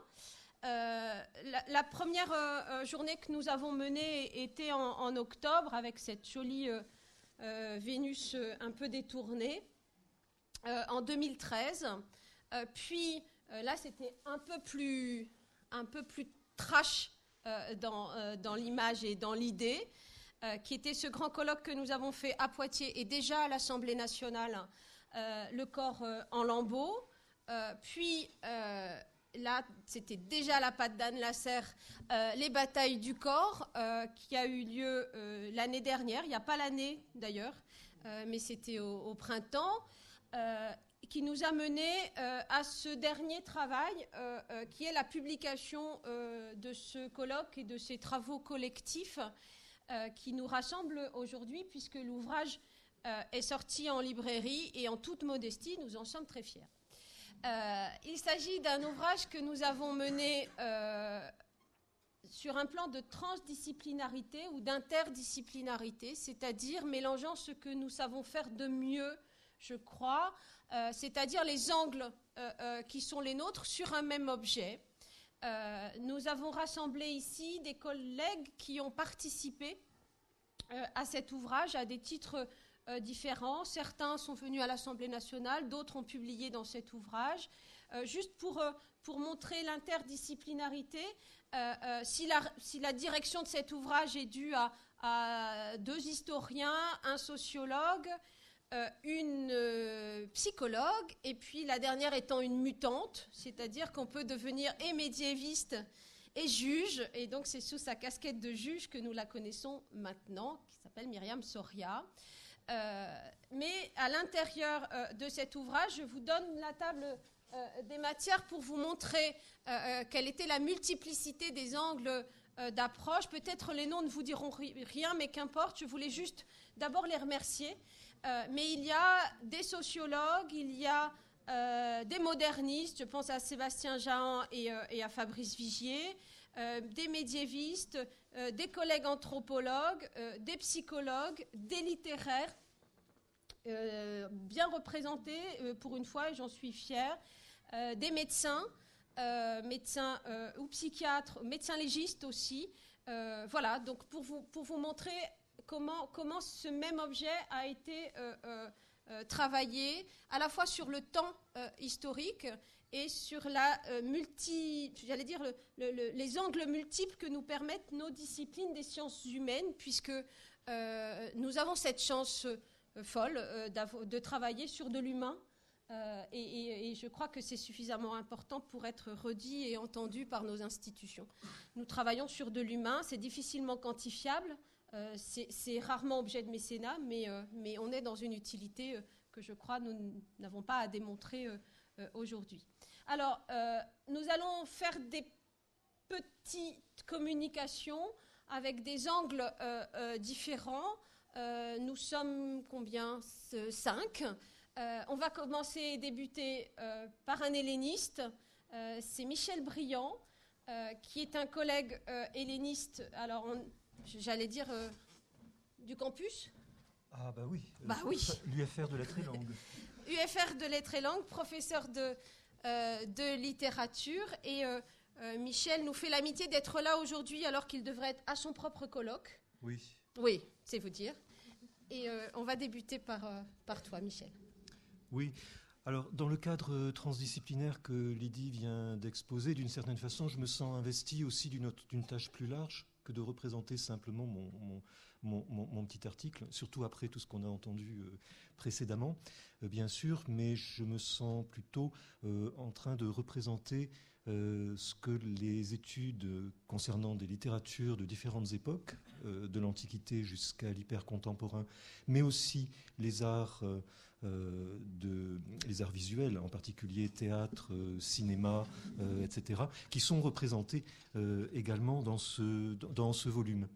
Et en fait, en, venant de l'UFR Lettres et Langues, je ne change pas complètement de mode de représentation, enfin de réflexion, parce que le colloque qui a lieu en ce moment est sur la notion de, présence, en particulier en esthétique. Et ce matin, je parlais, je faisais une comparaison entre une action des Femen euh, à l'occasion du 1er mai euh, de l'année dernière euh, contre le Front National et une pièce ancienne, classique d'Aristophane, Lysistrata, vous savez, où les femmes prennent le pouvoir en faisant la grève du, sexe. C'est une approche positive. ici, euh, l'approche est différente puisqu'il s'agit d'étudier les violences euh, sexuelles et sexuées, mais je pense que l'un ne, va pas sans, l'autre, en, fait. En tout cas, ce qui nous est apparu, nous, spécialistes de cinéma, de littérature, etc., c'est que les violences sexuelles euh, faites aux femmes sont une thématique, sont un, élément qui traverse l'ensemble des productions, créations littéraires. Euh, depuis la littérature euh, grecque euh, ancienne. je veux dire que déjà dans, l'Iliade, dans l'Odyssée, enfin voilà, c'est une thématique essentielle, et jusqu'à jusqu'à nos jours. Et ce que des spécialistes de l'Antiquité peuvent apporter, c'est peut-être un, décentrement, un, comment dire, une, un, écart, aller voir ce qui se fait dans, dans l'Antiquité et voir en quoi ça nous permet de définir des invariants. Par exemple, bon, les violences sexuées contre les femmes sont en grande partie un invariant historique, etc., mais avec des variations contextualisées et peut-être tout de même des possibilités de progrès. Euh, voilà. Euh, et cela permet de, voir aussi que les féministes contemporaines ou contemporains euh, s'intéressent justement de ce point de vue-là à l'étude des littératures grecques anciennes, par exemple. Je vais vous citer Virginie Despentes dans King Kong Theory, un ouvrage très, très intéressant. Virginie Despentes, c'est un mouvement particulier du féminisme, disons plus orienté queer, euh, etc. Euh, à propos de la mythologie euh, grecque, gréco-romaine, comme discours de légitimation du statut inférieur, du statut de victime imposé aux femmes. Voici ce qu'elle en dit. Rituel sacrificiel central, le viol est omniprésent dans les arts, depuis l'Antiquité, représenté par les textes, les statues, les peintures, une constante à travers les siècles, dans les jardins de Paris, aussi bien que dans les musées, représentation d'hommes forçant des femmes. Dans les métamorphoses d'Ovide, on dirait que les dieux passent leur temps à vouloir attraper des femmes qui ne sont pas d'accord, à obtenir ce qu'ils veulent par la force, facile pour eux, qui sont des dieux. Et quand elles tombent enceintes, c'est encore sur elles que les femmes des dieux se vengent, la condition féminine, son alphabet, toujours coupable de ce qu'on nous fait, créature tenue pour responsable du désir qu'elle suscite. Ce qui m'a permis évidemment d'étudier par exemple les romans, grecs, par exemple Daphnis euh, Chloé, euh, où le mariage, même l'institution euh, du mariage elle-même, passe par la, violence.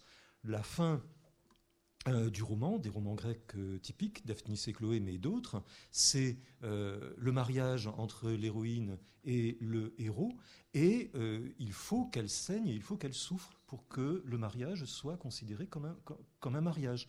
Et on a là le roman, alors plus la mythologie, mais le roman, comme discours, encore une fois, de légitimation de, comme modèle, proposition de, modèle pour les jeunes lectrices, hein, par exemple, de ce qu'est leurs euh, véritables euh, conditions, que sont les normes du féminin et du masculin dans cette culture-là, et à mon avis dans des cultures, euh, y compris contemporaines, puisque si je regarde ce que font les observations que font les spécialistes de littérature moderne ou contemporaine, je peux vous citer par exemple une spécialiste roumaine qui a publié un ouvrage traduit en français intitulé Écrire le viol, euh, qui s'appelle Réni Yotova, et voici ce qu'elle dit. L'imaginaire littéraire du viol démontre au paroxysme que cet acte ne peut être une rencontre avec l'autre. Le viol ne fait jamais sens, c'est une brutalité absolue et gratuite qui entraîne la victime dans un lien avec son agresseur, qu'elle ne peut rompre à cause de son incapacité à comprendre ce qu'elle a vécu. La mythologie, traversée par des scènes de viol, confirme la dimension archétypale de cette violence originelle. Mais on va retrouver ça euh, par différents personnages dans un parcours littéraire à travers des œuvres de, alors elle cite Sandras, Leclésio, Schnitzer, Guyotta, James Elroy, Agota Christophe, Nikit Saint-Phal, euh, etc. Donc pas seulement des œuvres littéraires, aussi des œuvres, euh, plastiques. Euh, en revanche, il peut être important pour un littéraire, donc spécialiste de fiction, mais aussi de documentaire, puisque les deux euh, se, rassemblent, de penser que euh, les œuvres artistiques, les œuvres littéraires, c'est Nikit Saint-Phal par exemple qui m'amène à, penser cela, peuvent être des discours euh, de légitimation des violences sexuelles, mais peuvent être aussi des discours d'émancipation d'encapacitation quand on essaie de traduire euh, la notion d'empowerment, en tout cas de prise, de prise de parole, que l'auteur soit un homme ou une femme d'ailleurs. Enfin, C'est-à-dire la notion de, de, témoignage. Et ça, on le trouve aussi euh, depuis l'Antiquité, dans certains textes de, de, Sappho, par exemple, ou bien dans de nombreux textes de tragique. chez, chez, Euripide, il y a des plaidoyers euh, pour la, défense, dans Médée par exemple, hein, dans Médée de, de, il y a de, véritables euh, plaidoyers euh, pour la condition de la femme et des revendications très très marquées. C'est pour ça que cet ouvrage-là me semble intéressant aussi dans sa dimension archéologique au sens, au sens foucaldien. du, terme, et que les, antiquisants ont des choses à apporter si je mets en relation euh, Sappho ou Médée d'un côté, et puis, euh, je ne sais pas, Christine Angot, euh, Chloé Delhomme, enfin, etc., des, auteurs, des, auteurs contemporains. voilà, je voudrais finir avec cet équilibre entre deux approches différentes, deux usages différents du discours artistique, culturel et, de la littérature, que je crois que les collègues ont bien réussi à mettre ça en valeur. Une, conclusion aussi sur l'intérêt pour nous, universitaires, tu l'as dit, hein, euh, Lydie, à plus forte raison après l'intervention que, nous avons entendue. Euh, parfois, on se demande quand même un peu à quoi on sert quand on euh, traduit des, vous des comptes, enfin, des textes grecs anciens, on regarde des manuscrits, on, établit des textes, etc. Et pour nous, c'est une satisfaction très, très, très, très grande de, de que l'université ait un rapport avec, avec la cité, quoi, avec euh, euh, ce qui se passe, euh, ce qui se passe maintenant. Et j'ai évidemment, comme nous tous, beaucoup apprécié le, soutien de, Catherine Coutel. Et j'ai été frappé par un point, notamment, c'est qu'elle fait partie de ces, politiques qui, agissent, mais qui essayent aussi de réfléchir sans vouloir imposer leurs opinions euh, à l'égard, enfin, aux, euh, universitaires. Euh, personnellement, je ne suis pas nécessairement en accord constant avec son propos législateur sur, telle ou telle question, puis de toute façon, c'est pas intéressant. voilà, c'est mon problème. Mais tout de même, ça peut être fondé, mon désaccord peut être fondé sur des raisons aussi scientifiques. Euh, voilà, encore plus pour les psychologues parmi nous ou, les sociologues. Et elle nous a toujours laissé euh, travailler dans une parfaite euh, liberté, autonomie. On ne devrait pas s'en étonner, mais voilà, voilà. Donc voilà, j'exprime toute ma satisfaction à avoir contribué. de toute façon, ça va, ça va continuer. Oui, voilà. Merci Michel.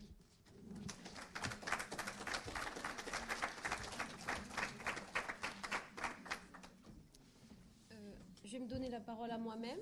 Oui. C'est plus simple. Donc vous allez me la retirer si je suis, si je suis trop gourmande euh, en temps. Alors, euh, pour ma part, j'ai un peu hésité sur l'intervention que j'allais faire parce que, euh, d'abord parce qu'on m'a mangé beaucoup de temps, et puis ensuite parce qu'on avait travaillé ensemble avec Michel sur un, sur un article qui était celui de l'enlèvement de, de Corée mais il est illustré dans l'exposition euh, que, nous vous invitons à aller euh, visiter tout à l'heure.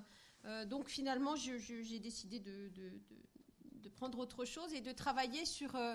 je crois que mon PowerPoint ne veut plus démarrer, mais ça, voilà, ça va venir. j'ai décidé de travailler sur, sur les contraintes faites au corps, là où la violence n'est pas forcément celle que l'on croit. Euh, et, je vais redire un peu comme Michel, hein, euh, c'est aussi ma grande satisfaction d'être helléniste, euh, dans le sens premier du terme, hein, et, d'être acteur de la cité avec les outils qui sont les miens, c'est-à-dire ceux d'une antiquisante. Et ce que je voudrais vous proposer ici en, quelques minutes, c'est la, la, contrainte faite au corps sur les femmes grecques en particulier, puisque je ne suis pas sûre que ce soit que pour les femmes grecques, d'ailleurs. C'est pour ça que mon propos euh, ici, je crois, euh, est, celui d'une citoyenne. Euh, en tous les cas, dans l'Antiquité grecque, le, corps des femmes est, lié à une contrainte qui est même sa spécificité de corps et qui devient son utilité sociale, puisque derrière, on l'a vu tout à l'heure, hein, derrière le féminin, il y a le maternel, quasiment systématiquement, ou souvent d'ailleurs euh, obligatoirement, et c'est ce obligatoirement maternel qui m'importe.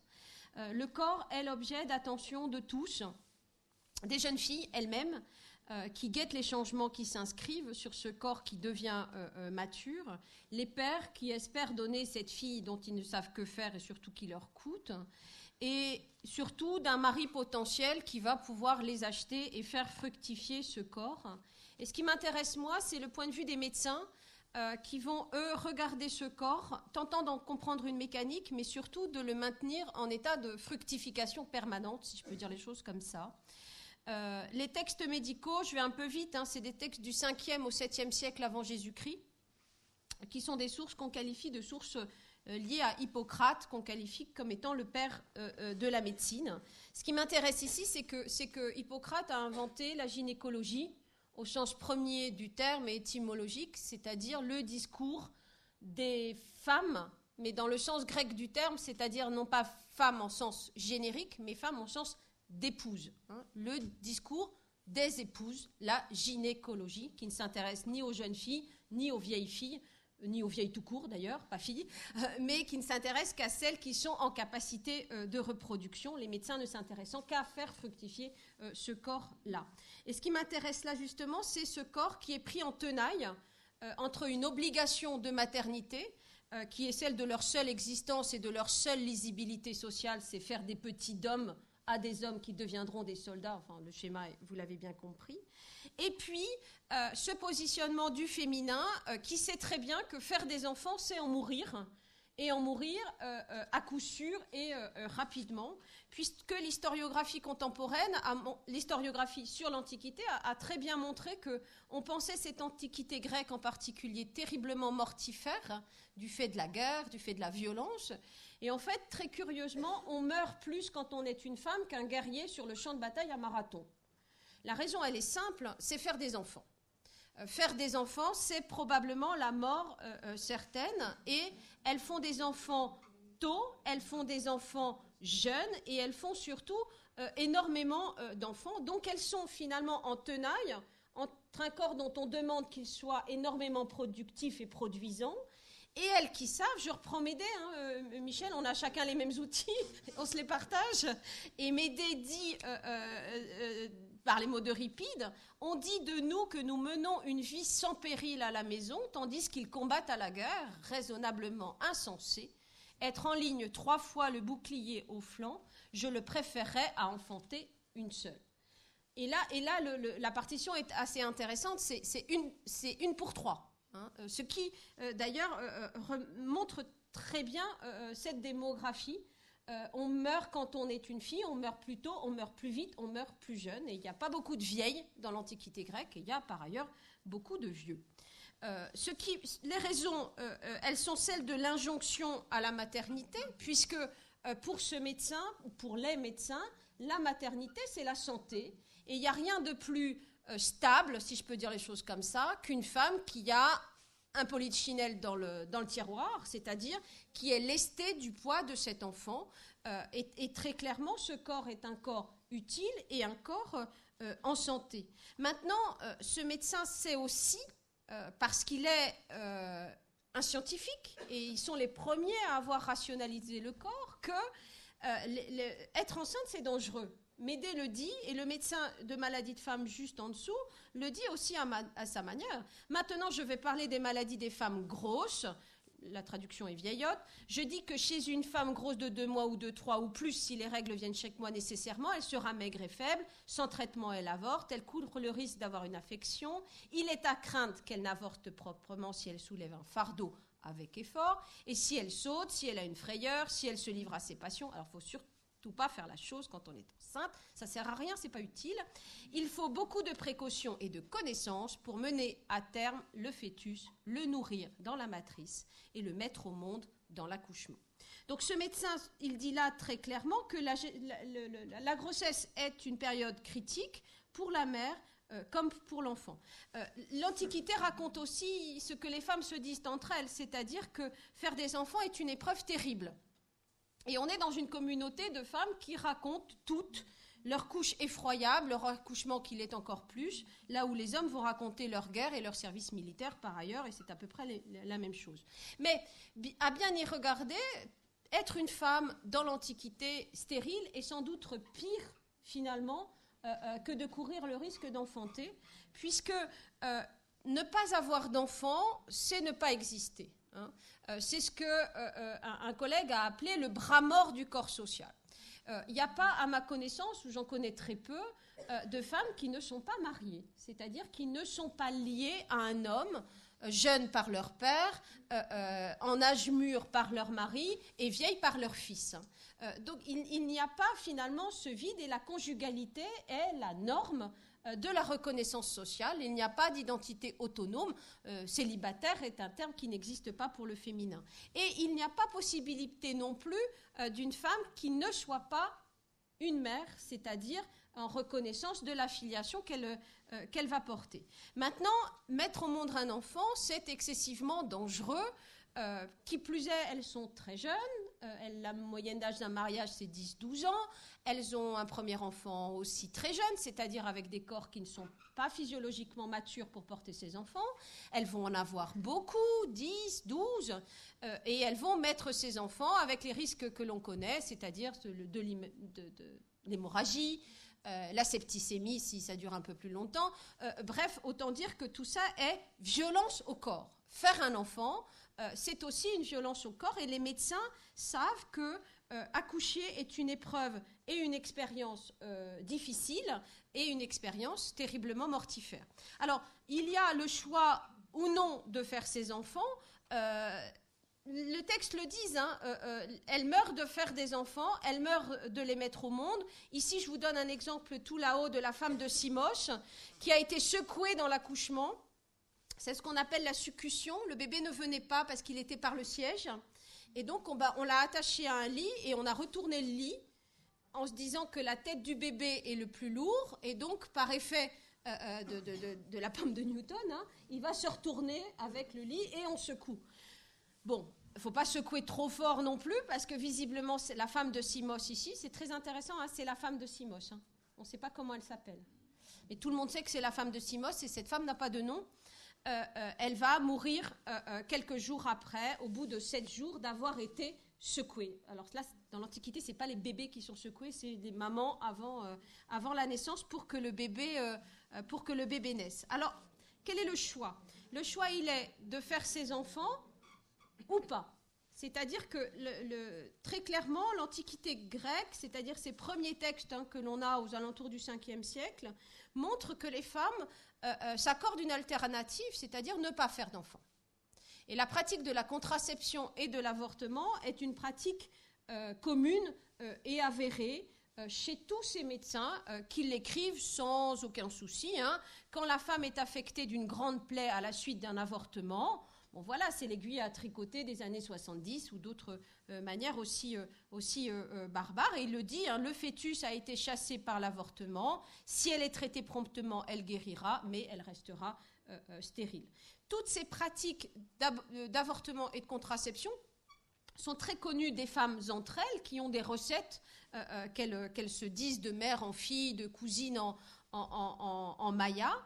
Mais le médecin est aussi, non pas complice, hein, mais il a d'autres techniques abortives qu'il va leur transmettre, plus peut-être moins invasives, si je peux dire les choses comme ça. Regardez ce qu'il conseille. Si après le coït, la femme ne doit pas concevoir, D'habitude, le sperme provenant des deux partenaires sort quand la femme le veut. Alors ça, c'est quand même très intéressant parce que euh, ça laisse la liberté à la femme de la décision euh, ou pas, là encore, de se secouer ou de pas se secouer d'ailleurs. Si elle doit concevoir, la semence ne sort pas et elle reste dans la matrice. Si la femme a de l'expérience des enfantements et constate quand le sperme est resté au lieu de sortir, elle sait quel jour elle aura conçu. Alors ce texte est intéressant parce que là on lit toujours les, femmes grecques comme étant totalement dans la dépendance, euh, euh, probablement juridique, politique et sociale, je n'en ai aucun doute. Par contre, il semble là montrer une, grande maîtrise féminine de leur corps et de leur euh, décision sur le fait de, garder cet enfant ou pas. si ça marche pas, vous avez une petite recette en dessous. Si elle ne veut pas concevoir, euh, du misu, c'est comme une petite fève euh, que l'on rappelle. Comment ça s'appelle euh? Muscade. Voilà. De la valeur d'une fève à délayer dans de l'eau et, à donner à boire. Et elle ne conçoit, elle ne conçoit pas dans l'année. Prenez pas ça pour un remède contraceptif, ça, ça, marche pas bien. enfin bon, tout ne marche pas, hein, mais ça fait pas de mal en tous les cas, ça c'est sûr. il y a d'autres techniques et c'est qu'ils donnent et qui sont beaucoup plus violentes. Hein. C'est pour ça que je mets les deux, parce qu'il y a des choses qui servent pas à grand-chose et qui font pas de mal. Par contre, celle du dessous chasse aussi le fœtus, la tige tendre d'un chou que vous aurez huilé à l'extrémité avec de l'huile d'amande amère et frappé. Donc là, on est dans l'aiguille à tricoter euh, dont il parlait tout à l'heure, avec euh, des plaies euh, immédiatement à la suite. Je vais conclure très rapidement sur, sur ce propos. ce qui m'intéressait de, de, lire et de montrer, c'est que on ne peut pas unilatéralement lire le féminin comme étant un féminin sous domination, sous dépendance. Il y a plusieurs types de dépendance et plusieurs manières d'y échapper.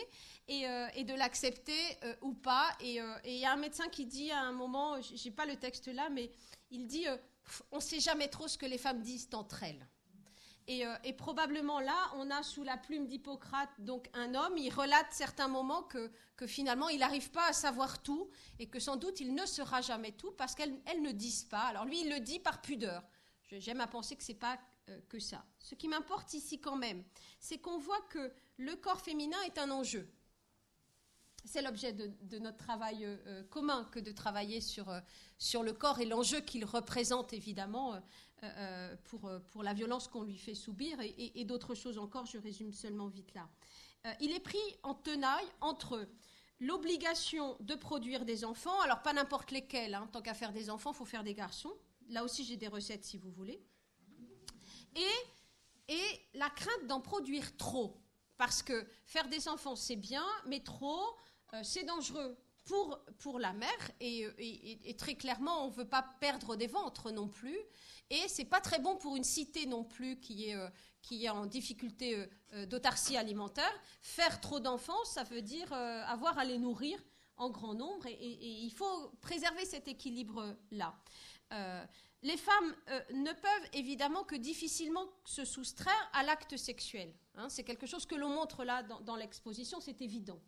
Par contre, elles peuvent visiblement et très clairement, le médecin le reconnaît, faire en sorte que cet acte sexuel ne soit pas fécond. Et c'est là-dessus que le pouvoir des femmes sur leur corps est reconnu ici dans les textes, en usant de toute une panoplie de techniques abortives, contraceptives. Ce qui est intéressant ici, c'est qu'elles sont parfois assistées d'un médecin, euh, qui joue évidemment pleinement son rôle là, parfois témoin, parfois acteur, sans qu'il soit difficile de, savoir euh, euh, si parfois ils ne cherchent pas davantage à limiter les risques qu'à encourager. Je, vais m'arrêter là. Ce qui m'intéresse par contre, c'est que la description médicale est intéressante parce qu'elle est technique. Et donc de ce point de vue-là, on a des sources que l'on n'a pas par ailleurs parce que les femmes ne racontent pas cette technicité-là et les sources littéraires non plus.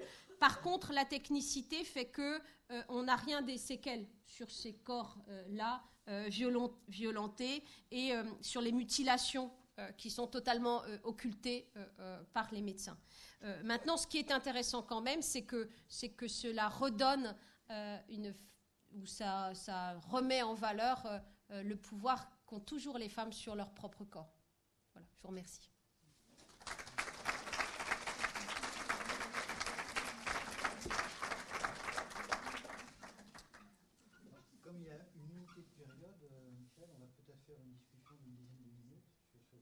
Entre hellénistes. Causons entre hellénistes. Alors, nous sommes prêts à répondre à toutes vos questions. Bah, du coup, ça va me permettre d'ajouter un, ah, point. D'ajouter un point euh, que j'avais indiqué ce matin, mais euh, ce que tu viens de dire me, l'a rappelé. Euh, l'intérêt de la pièce d'Aristophane, Les Istratas, c'est que c'est les femmes qui prennent le pouvoir politique, alors que le mot citoyenne au féminin n'existe pas, et athénienne non plus on ne peut, c'est les travaux de Nicole Leroux hein, qui l'ont montré. On ne peut même pas dire athénienne.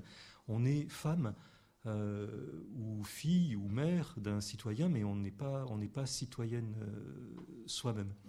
Et encore une fois, donc le discours, la création euh, littéraire, la prise de parole, etc. la citoyenneté de la femme, c'est une chose fondamentale dans ce qui nous occupe là maintenant. Voilà, c'était une, une, remarque que je voulais faire on est prêt à répondre aux questions que vous ne nous poserez pas. Une courageuse. Oui, je voulais savoir s'il y avait euh, des, écrits qui indiquent après quelle est la relation de la, de la mère à l'enfant Déjà, euh, est-ce que c'est sexué après comme relation entre le fait d'avoir un fils et le fait d'avoir une fille? Euh, Il y a des travaux très récents sur, euh, qui sont menés essentiellement par une collègue suisse, hein, Véronique Dazen, parce que moi, comme les autres, je crois, on a longtemps écrit que c'est aussi des sociétés eugénistes, avec un infanticide excessivement fort, particulièrement féminin. Hein, c'est la fameuse phrase euh, un garçon on l'élève même si on est riche et une femme, une, fille on, la tue même si on est pauvre. Euh, non, c'est le contraire. vous l'avez compris, mm. mais elle était bien la phrase. Euh, donc il y, a un infanticide féminin. On élimine les filles essentiellement à la naissance. Et les travaux archéologiques en particulier montrent que c'est peut-être pas aussi vrai et aussi fort que, que ça qu'on a pu le dire dans les sources antiques. Maintenant, en ce qui concerne je, vais avec parce que se pose toujours la question de l'attachement maternel. Euh, dans ces souffrir. Enfin, euh, on voit quand même que c'est assez noir la grossesse. Euh, oui, et puis la conception de la grossesse. Elles en ont beaucoup. Hein. il y a beaucoup d'enfants, donc on, a longtemps pensé que, et, c'est Elisabeth Badinter hein, qui, l'a montré avec, avec, son ouvrage, c'est que l'instinct maternel ou l'attachement maternel est très culturel. Il a une, histoire. Il a une histoire et euh, euh, il, n'est pas automatiquement naturel euh, comme on veut bien le penser ou le dire ou le faire croire. C'est aussi une construction culturelle de ces enfants dont maintenant on, les vénère comme des, des, petits rois et toutes les sociétés ne les ont pas pensés comme ça. Par contre, on voit aussi dans les sources antiques un attachement maternel qui de mon point de vue, peut-être un peu chez les tragiques, mais est, assez différencié entre euh, les garçons euh, et les filles, mais pas forcément euh, pour les mêmes raisons. Mhm. c'est compliqué comme question parce que c'est extrêmement variable, en fait, selon les époques aussi, hein, dans l'Antiquité, selon la, la, classe sociale. mais clairement, j'appuie ce que dit, ce que disait Lydie sur l'historicité. Euh, de ce rapport mère-fille, dans, des sociétés où de toute façon une majorité des enfants euh, meurent euh, jeunes, la perte d'un enfant n'est pas évaluée de la même manière. Je pense par exemple à une lettre de consolation envoyée par Plutarque à sa femme, parce que leur, fille toute jeune vient de, mourir. Évidemment, il lui explique euh, que c'est un malheur, euh, etc. Mais il faut tenir et de toute façon, il faut qu'on en ait d'autres. Voilà. Donc l'attachement n'est pas le même. Alors que quand on a un ou deux enfants, euh, à notre époque, c'est peut-être différent.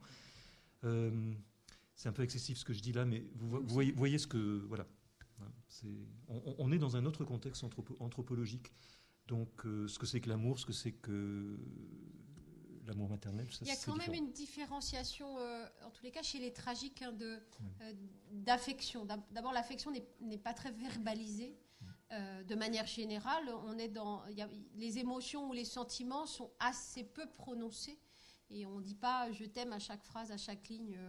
donc il n'y a pas tellement de manifestations d'affection, mais, mais par exemple, chez, chez, les filles, elles vont partir très très vite, les garçons vont partir à la guerre. Donc, euh, et puis on ne s'intéresse pas vraiment aux jeunes enfants. Je reviens à ce que dit euh, Michel. Euh, d'abord, vraisemblablement, souvent dans, les textes qu'on a, ce c'est pas les mamans qui élèvent les enfants, hein, c'est les esclaves et c'est les nourrices. Donc l'affection, souvent, quand, Ulysse revient à Ithaque, la première chose et la première personne qu'il va voir, c'est sa nourrice. Hein. c'est celle qui la nourrit et c'est pas sa mère. Enfin, c'est pas ça, c'est pas Pénélope non plus, c'est pas. Euh, voilà, donc, euh, donc euh, la, notion d'attachement et d'affection est, plus confuse que dans. Enfin, plus. L'éventail est peut-être plus large que dans nos sociétés où le lien maternel est un lien qui est privilégié. Il y a aussi une affection paternelle qui, chez les tragiques en particulier, est, assez claire. mais, mais on n'est pas dans l'obligation à l'affection. Mhm. Et on n'est pas dans la verbalisation de cette affection. Et la raison, elle est ce que tu as dit. Il y a beaucoup d'enfants et euh, la mortalité infantile est énorme. Et puis, on, ne dit pas ces sentiments. Et comme nous, on ne les voit pas,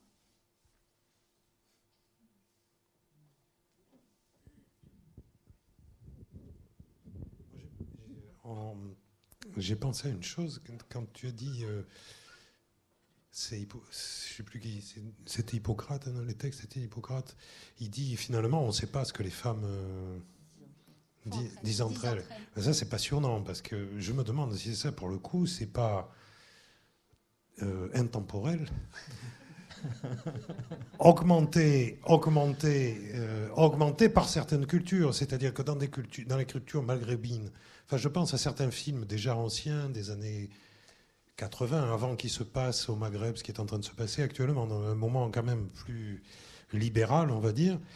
Euh, dans certains films, c'est aussi une des questions que les, hommes se posent, mais parce que les femmes sont souvent entre elles, on les confine à être entre elles, mais qu'est-ce qui s'y passe, quoi? Et qu'est-ce qui s'y passe? Et est-ce que c'est pas dangereux? Avec souvent l'idée que les femmes, euh, elles ont des pratiques pas très catholiques, enfin au sens où elles ont des pratiques un peu magiques, elles ont des pratiques un peu magiques, et donc elles ont des pouvoirs. Et bon. Euh, alors, on n'est peut-être pas dans quelque chose comme ça, mais la question des hommes, que se disent les femmes entre elles, c'est quand même, ça reste une question qui est certainement euh, rendue plus aiguë par certaines cultures. Là, en plus, il y a deux choses. Euh, le médecin, c'est le début de la médecine. hein.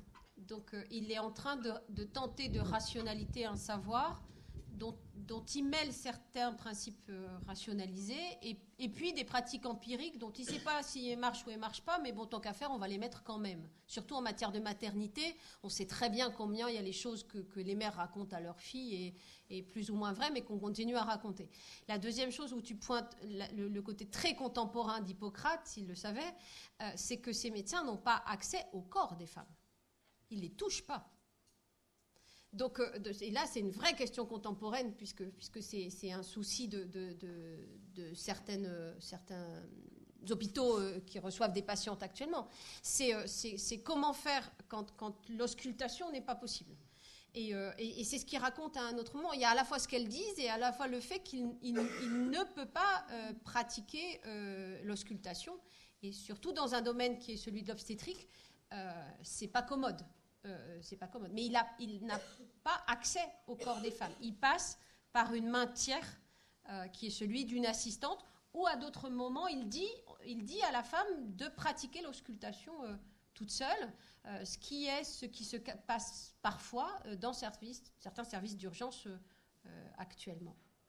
Parce que les médecins sont vraiment actuellement face à ce genre de, soucis de femmes qui arrivent et qui ne veulent pas que le médecin homme les ausculte. J'ajouterais qu'à Athènes, les femmes ont des rites euh, tout à fait réservés. Euh, voilà, en l'honneur de, Corée Déméter ou bien Adonis, enfin ce, genre de choses, et que euh, de nombreux auteurs grecs, encore une fois Aristophane par exemple, fantasment à, ce sujet. hein. En effet, qu'est-ce qu'elles font? Et puis, j'ajouterais aussi que ben, nos sources sont euh, presque entièrement, entièrement masculines. Enfin, je veux dire, les, les, auteurs euh, également. Donc, euh, ça, pour le coup, ça a changé pour les historiens du futur, heureusement. Mais euh, pour l'Antiquité, euh, bien sûr, on, on- on travaille sur des représentations masculines de ce qui est féminin. Donc, euh, mm. Bon, on va changer de. de on sait qui maintenant Tous les trois, ils sont trois. Donc vous avez pour le prix deux psychologues, un sur trois, choisissez lequel, et euh, un historien.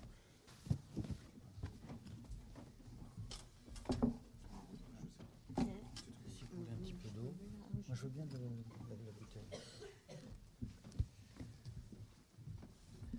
Une bouteille de entamée, j'ai j'ai rien contre. Ça, on peut se la partager dans les verres.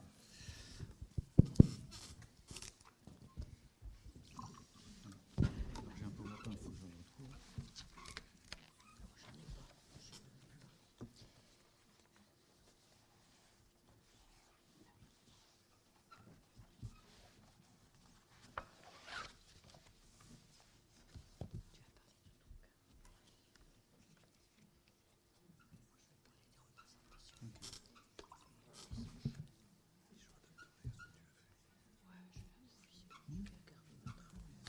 Bon.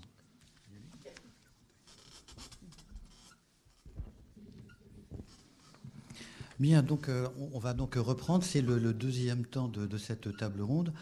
Alors je vais évoquer la, question du, viol au XIXe siècle vu par les experts. Alors la raison est, plurielle. Il y a eu un certain nombre de, travaux, de tentatives de faire des histoires du viol.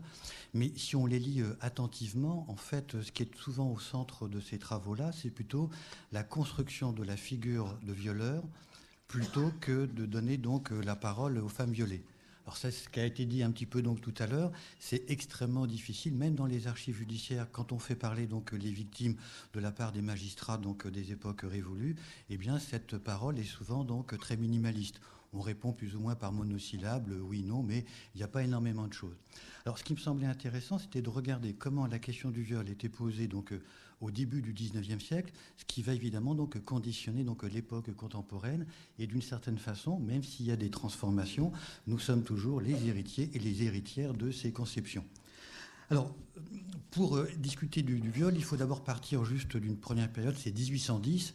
1810, c'est le code pénal euh, napoléonien. Et ce code pénal représente, par rapport à ce qui existait donc avant, une avancée. C'est-à-dire qu'on reprend des principes humanistes en disant qu'il faut que les coupables soient punis de manière proportionnelle par rapport à leurs crimes. Ça, c'est le principe de départ. Bon, jusque-là, ça va. Ensuite, en matière d'agression sexuelle, alors évidemment, l'expression agression sexuelle ne figure pas dans le code pénal. Simplement, on dit que finalement, toutes les attaques au corps et toutes les attaques au corps des femmes ne peuvent pas être mises sur un pied d'égalité.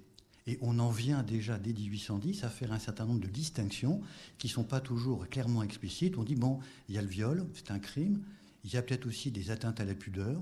Voilà. Et donc on commence à ce moment-là donc, à dissocier un certain nombre d'infractions. Et on en vient à dire dès 1810 que finalement, si c'est un viol, il faudrait à ce moment-là que la femme soit examinée par un médecin, et puis, euh, si c'est un attentat donc à la pudeur, il faudrait que le corps de la femme puisse être examiné donc par l'équivalent d'une infirmière de l'époque. Donc ça veut dire que d'une certaine manière, avant même d'avoir ausculté le corps d'une femme, il aurait fallu décider de la gravité et des circonstances donc, du viol. Voilà, donc ça, c'est le premier point. Donc deuxième point, assez tôt au XIXe siècle, on en vient à dire que finalement, bon, qui peut avoir autorité pour euh, regarder, examiner, ausculter le corps des femmes? On dit ce sont les experts. Et donc, il y a une grande partie de la responsabilité à ce moment-là pour essayer de qualifier le viol et de le définir, qui va être basculé du législateur sur, euh, si je peux dire, les épaules des experts. D'où une responsabilité, évidemment, donc assez importante. Ce qui veut dire aussi que le législateur, en 1810, n'a pas vraiment défini donc le, viol, et souvent on parle de traces incertaines. Voilà un petit peu, si je peux dire, le cahier des charges qui est, qui est livré. Alors,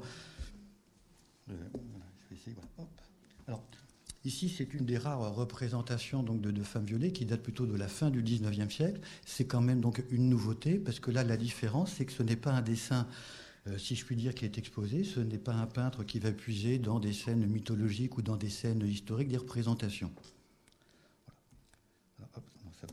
Alors, je vais d'abord euh, donc vous proposer trois entrées. Bon, ça c'est le propre des historiens, on réfléchit toujours par rythme ternaire. Alors tout d'abord, une première entrée autour de la membrane hymen, un mythe d'ancien régime, puisque les premiers débats qui vont traverser donc euh, l'expertise légale à la fin de l'époque moderne et au début du XIXe siècle portent sur la question donc de, de l'hymen.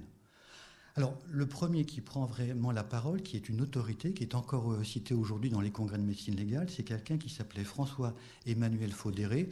C'est un médecin légiste très important puisqu'il assure la synthèse des savoirs du, siècle des Lumières.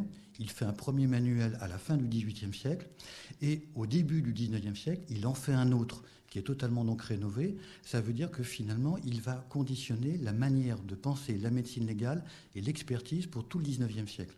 Voilà, donc c'est un personnage donc charnière et ses travaux, donc la deuxième édition, c'est six volumes, voilà, servent véritablement d'exemple. Alors, il va donc euh, tout d'abord donc euh, s'interroger pour savoir si euh, l'hymen existe véritablement. Alors, il va donc puiser auprès de ses prédécesseurs. Il dit bon, il y a un certain nombre d'auteurs comme Paolo Zacchias, Cuvier, Jean-Jacques Belloc. Ces médecins légistes disent que finalement, donc, l'hymen des femmes existe. Et alors Paolo Zacchias, bon, on le connaît plus trop aujourd'hui, mais il est important parce qu'en Europe, il est considéré comme le fondateur de la médecine légale. Et Jean-Jacques Belloc est également un personnage tout à fait déterminant. Il est également présenté comme l'inventeur de la médecine légale en France. Bien. Voilà. Ensuite, vous avez d'autres personnages à côté, et donc Faudéré, à travers ses travaux ou ses articles, va polémiquer avec les uns ou les autres. Donc, euh, Faudéré dit qu'il y a d'autres personnages aussi, donc Buffon, Ambroise Paré, qui n'est pas n'importe qui, et surtout Augustin Olivier Mahon. Ceci donc affirme que finalement, l'hymen des femmes, c'est plus ou moins donc une invention. Voilà, que c'est une sorte d'imagination et qu'à force de regarder donc le corps des femmes, eh bien, on finit par apercevoir donc l'hymen, mais euh, ça n'a pas plus d'intérêt ou d'importance euh, que, cela. Alors, alors j'ai voulu aller trop vite. Voilà. Simplement, c'est le, grand débat. Voilà. Ensuite, on, voit bien donc qu'à ce moment-là, il, y a donc, si je peux dire, au début du 19e siècle, de tendance, deux interprétations, si je peux dire, les partisans de l'hymen et puis euh, ceux qui disent que ça n'existe pas. Et donc, au début du XIXe siècle, on en vient finalement à dire que la meilleure façon, si je puis dire, de déterminer cela, eh bien, c'est d'observer, de regarder le corps des femmes, d'où visiter le corps des femmes. Alors à ce moment-là, on a donc véritablement donc un, changement, et ça c'est extrêmement important, c'est-à-dire que les médecins légistes, eux, ont très peur. On leur demande finalement, quand on leur présente une victime, est-ce que cette victime a été violée? Et donc les médecins légistes se défaussent, ils disent non, on ne peut pas répondre là-dessus. La seule chose que l'on peut dire, c'est est-ce qu'il y a eu violence? Alors voilà, vous avez une citation classique parmi d'autres, il y en a une multitude comme ça. C'est à tort que dans les ouvrages de médecine légale, on pose constamment la question du viol, tandis que les médecins n'ont réellement à résoudre que la question de violence. Et donc à ce moment-là se pose aussi de manière implicite la question du consentement, en disant donc il peut y avoir violence, mais finalement donc la femme après peut être consentante. Donc c'est pas parce qu'il y a violence qu'il y a forcément donc viol. Voilà, donc il y a ce distinguo-là qui est donc posé donc d'emblée. Et à ce moment-là, vous avez donc d'autres médecins qui font autorité. Alors j'en ai cité que deux, c'est Joseph Briand et Ernest Chaudet, qui euh, au début du 19e siècle font un manuel qui est très important parce que euh, ce n'est pas un manuel original, c'est une sorte de, synthèse, voire de coupe et coller de toute la production donc médico-légale qui existe. Donc, euh, par exemple, ils vont prendre deux pages chez un tel, un passage chez un autre. Parfois, ils attribuent la paternité de l'auteur aux uns ou aux autres. Bon, donc voilà à peu près. Et donc là, à ce moment-là, ce qu'ils disent quand même, c'est un discours qui est nouveau. Ils disent euh, bon, il faudrait qu'on puisse examiner donc le corps des femmes, mais la difficulté, et certains se posent vraiment la question, c'est de dire que on ne peut pas forcer donc les femmes à être examinées. Et là, il y a un débat euh, au sein des médecins et auprès des magistrats pour savoir si, dans le cadre d'une accusation de viol, on pourrait obliger donc les femmes finalement à être visitées par un médecin. Voilà. Donc là, le débat traverse tout le siècle et finalement la conclusion qui s'impose, c'est de dire non, on ne peut pas obliger donc les femmes à être examinées. Mais donc vous l'avez compris, si les femmes ne peuvent pas être examinées, eh bien ça veut dire à ce moment-là que la qualification de viol tombe d'office. Voilà, donc là, c'est tout le débat. Alors, je, je, fais très court, euh, évidemment. Ce qui reste maintenant, donc, un dernier point, c'est la question donc, du viol, que j'ai appelé le viol impossible. C'est-à-dire, est-ce qu'il est finalement donc possible de dire qu'une femme a été violée ou pas? Alors là, évidemment, là, c'est un, un, petit peu compliqué. Euh, vous avez tout d'abord donc un, médecin du début du, du 19e siècle, Mathieu Orfila, qui est plutôt connu pour être l'inventeur de la toxicologie, c'est-à-dire de la science des poisons. Alors lui, il a d'abord une position en disant, euh, par rapport à mes confrères, je ne suis pas tout à fait d'accord avec eux, le viol, c'est pas simplement l'introduction euh, du pénis dans les parties génitales de la femme, ça peut être autre chose. Il dit par exemple, le viol peut parfois donc être commis à l'aide d'un bâton ou le viol peut éventuellement donc passer par l'intermédiaire d'un objet, etc. Bon, alors finalement, ce premier débat au début du 19e siècle tourne assez vite. Et donc la plupart des médecins disent non, la question du viol, c'est tout simplement donc l'introduction du pénis dans la cavité donc vaginale des femmes. c'est comme ça que les médecins légistes définissent le viol. Et ça, si on ne peut pas le prouver, donc il n'y a pas viol. Alors à ce moment-là, il y a d'autres médecins évidemment qui, qui, arrivent un petit peu, comme Ambroise Tardieu. Et Ambroise Tardieu, c'est l'expert du Second Empire, donc ceux qui sont un peu fâchés avec la chronologie, c'est donc 1851-1870. Et donc, c'est l'expert qui règne pendant 20 ans sur la communauté des médecins. Il devient à un moment donné doyen de la faculté de médecine de, Paris. Et donc, sa parole était l'équivalent, si je puis dire, d'une directive officielle venant d'un ministère de la Santé qui n'existe pas. Donc, il dit quelque chose à ce moment-là, donc il est absolument cru. Et pour Tardieu, il est possible de discerner donc euh, les traces d'agression sexuelle sur le corps. Alors à ce moment-là, il s'intéresse plus particulièrement aux enfants. C'est le premier donc qui annonce publiquement que les enfants, filles et garçons, mais surtout filles, peuvent être l'objet d'attouchements dans les écoles, et également d'agressions sexuelles et de viols. Simplement, il fait des tableaux, donc là qui relèvent d'une véritable fantasmagorie. Il va décrire s'il y a tel type de tache rougeâtre sur telle partie de l'anatomie, c'est forcément un viol. S'il y a autre chose, ça veut dire que là, ça ne peut pas être un viol. Et finalement, donc, la communauté des médecins finissent par dire qu'il y a des âges et que si une fillette a par exemple moins de 8 ans, comme il ne peut pas y avoir de correspondance entre la configuration des parties génitales de la fillette avec les configurations génitales de l'agresseur, dans ces cas-là, le viol est impossible. Donc il y a un certain nombre de circonstances qui fait que l'on peut parler donc du viol à ce moment-là à partir des médecins. Alors l'autre médecin qui va faire un petit peu la synthèse, c'est quelqu'un qui s'appelle Henri Legrand du Saule. Alors Henri Legrand du Saule est plutôt donc un, disons, un spécialiste plutôt d'expertise mentale. C'est lui qui a fait le premier livre sur l'expertise mentale devant les tribunaux. Mais il va également donc produire une somme, un livre qui fait un énorme pavé, 800 pages à peu près, pour faire donc la synthèse, si je peux dire, de tous les savoirs expertos donc à son époque. Et évidemment, à l'intérieur, il va y avoir toute une série de développements sur le viol qui vont faire autorité. Et donc là, évidemment, ce qui est important, c'est que c'est pas simplement un débat intellectuel, c'est-à-dire que dans les tribunaux, ou simplement au moment de l'enquête, dans le cadre du juge d'instruction qui est saisi, eh bien, quand il y a un doute, on va feuilleter le grand du Saule et on va se rallier à ce moment-là à sa position. Donc vous voyez les conséquences qui sont absolument donc importantes. Alors, je vous remonte une vignette. Il y a des ricanements. Voilà, c'est tout simplement, c'est parce que vous le verrez dans le cadre de, l'exposition. Voilà, c'est des sourires. C'est une vignette qui me semble absolument donc importante. Ça fait quatre ans que j'essaye de la placer dans une publication. Voilà, et puis mes collègues me disent non, ben non, c'est pas beau, c'est voilà bon. Mais c'est quand même important parce que c'est une représentation donc euh, voilà, de violence sexuelle à la fin du 19e siècle. Alors je vous montre ça. Donc le débat à la fin du 19e siècle se pose dans les questions suivantes. Une femme adulte peut-elle être violée et dans quel cas? Parce que finalement, avec cette question de l'hymen qui revient sur le devant de la scène, on en vient à dire que bien finalement, donc, pour les jeunes femmes qui ne sont pas mariées, c'est la présence de l'hymen. S'il n'y a pas d'hymen, ça veut dire qu'il peut y avoir de viol. S'il y a un hymen, bah, à ce moment-là, euh, bon, c'est l'inverse. Et donc se pose la question évidemment des femmes qui sont mariées ou des femmes euh, qui, ont déjà eu des relations donc amoureuses et sexuelles. Alors la question est posée, c'est celle-ci. Réponse si tout le monde convient sans peine qu'une jeune fille, qu'une femme délicate et faible ou affaiblie par l'âge peut être violée, il n'en est pas de même lorsqu'il s'agit d'une femme dans la force de l'âge, pleine de santé et d'une vigueur ordinaire. Donc ça laisse supposer que si la femme euh, est violée, c'est qu'elle est forcément consentante, puisqu'une femme normalement donc adulte, elle ne peut pas être violée. Alors, pour ceux qui avaient été distraits, qui n'avaient pas bien compris, il n'est pas possible de violer une femme adulte sans sa connivence ou son consentement. Et ça, évidemment, ce n'est pas un journaliste qui le dit, ce n'est pas quelqu'un qui est accusé dans un tribunal, c'est un médecin légiste qui est donc les médecins légistes d'une façon générale qui sont convoqués donc par la justice pour attester du viol. Alors maintenant, cette histoire-là, cette prise de position qui est, dominante, hein, elle traverse toute la période jusqu'à la Première Guerre mondiale et on la retrouve après au cours de la période de l'entre-deux-guerres. On peut se poser la question d'où ça vient. Alors, D'où ça vient On prend souvent donc l'exemple de Faudéré qui lui-même avait regardé dans un livre qui s'appelle Prix de la justice de l'humanité.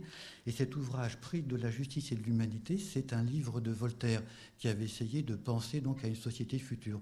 Et dedans, il y a un passage sur la justice. Et dans ce passage sur la justice, il y a un sous-paragraphe qui concerne le viol. Et donc euh, Voltaire invente une sorte de mini-conte philosophique. Il fait parler une reine orientale qui dit la chose suivante un peu comme le jugement de Salomon, elle doit rendre justice. Et donc, elle prit un fourreau d'épée et le remuant toujours, elle fit voir à la dame qu'il n'était pas possible de mettre l'épée dans le fourreau. Donc, il n'est pas possible de violer une femme si celle-ci n'est pas consentante. Et voilà. Et donc, la boucle est refermée. Et donc, l'histoire au XIXe siècle se referme comme ça. Donc, s'il y a viol d'une femme adulte, ben, soit c'est les vignettes que je vous ai montrées tout à l'heure, c'est le visage tuméfié, on ne trouve plus qu'un cadavre. Ou alors, si celle-ci donc euh, voilà n'a pas le nez déchiré, euh, l'oreille sanguinolente, l'œil à moitié arraché, eh bien, ça veut dire qu'en fait, elle était consentante. Et si elle a recours à la justice, c'est tout simplement par rapport donc euh, à son mari. Donc, elle ne veut pas apparaître comme étant quelqu'un qui a donc cédé. Alors, tout cela pour refermer juste sur trois points. Le premier, c'est pour dire que donc du coup, les les, femmes qui peuvent être considérées comme victimes de violences sexuelles au XIXe siècle, finalement, on considère que ce sont les femmes, en gros, entre 8 ans et 18 ans. Voilà. Donc là, c'est la, tranche d'âge qui retient donc l'attention donc, des experts. Ce qui veut dire que d'une façon générale, celles qui sont laissées de côté, il y a une sorte donc de violence sexuelle à bas bruit. C'est toutes les femmes adultes qui n'ont pas véritablement donc la possibilité de se faire entendre, sauf si elles arrivent évidemment totalement décharnées, de bras cassés, euh, la jambe à moitié donc arrachée. Voilà. Et donc ça, c'est une histoire qui n'est pas forcément non glorieuse, mais c'est celle qui conditionne donc tout le 19e siècle, qui se voulait pourtant un siècle positiviste. Je vous remercie.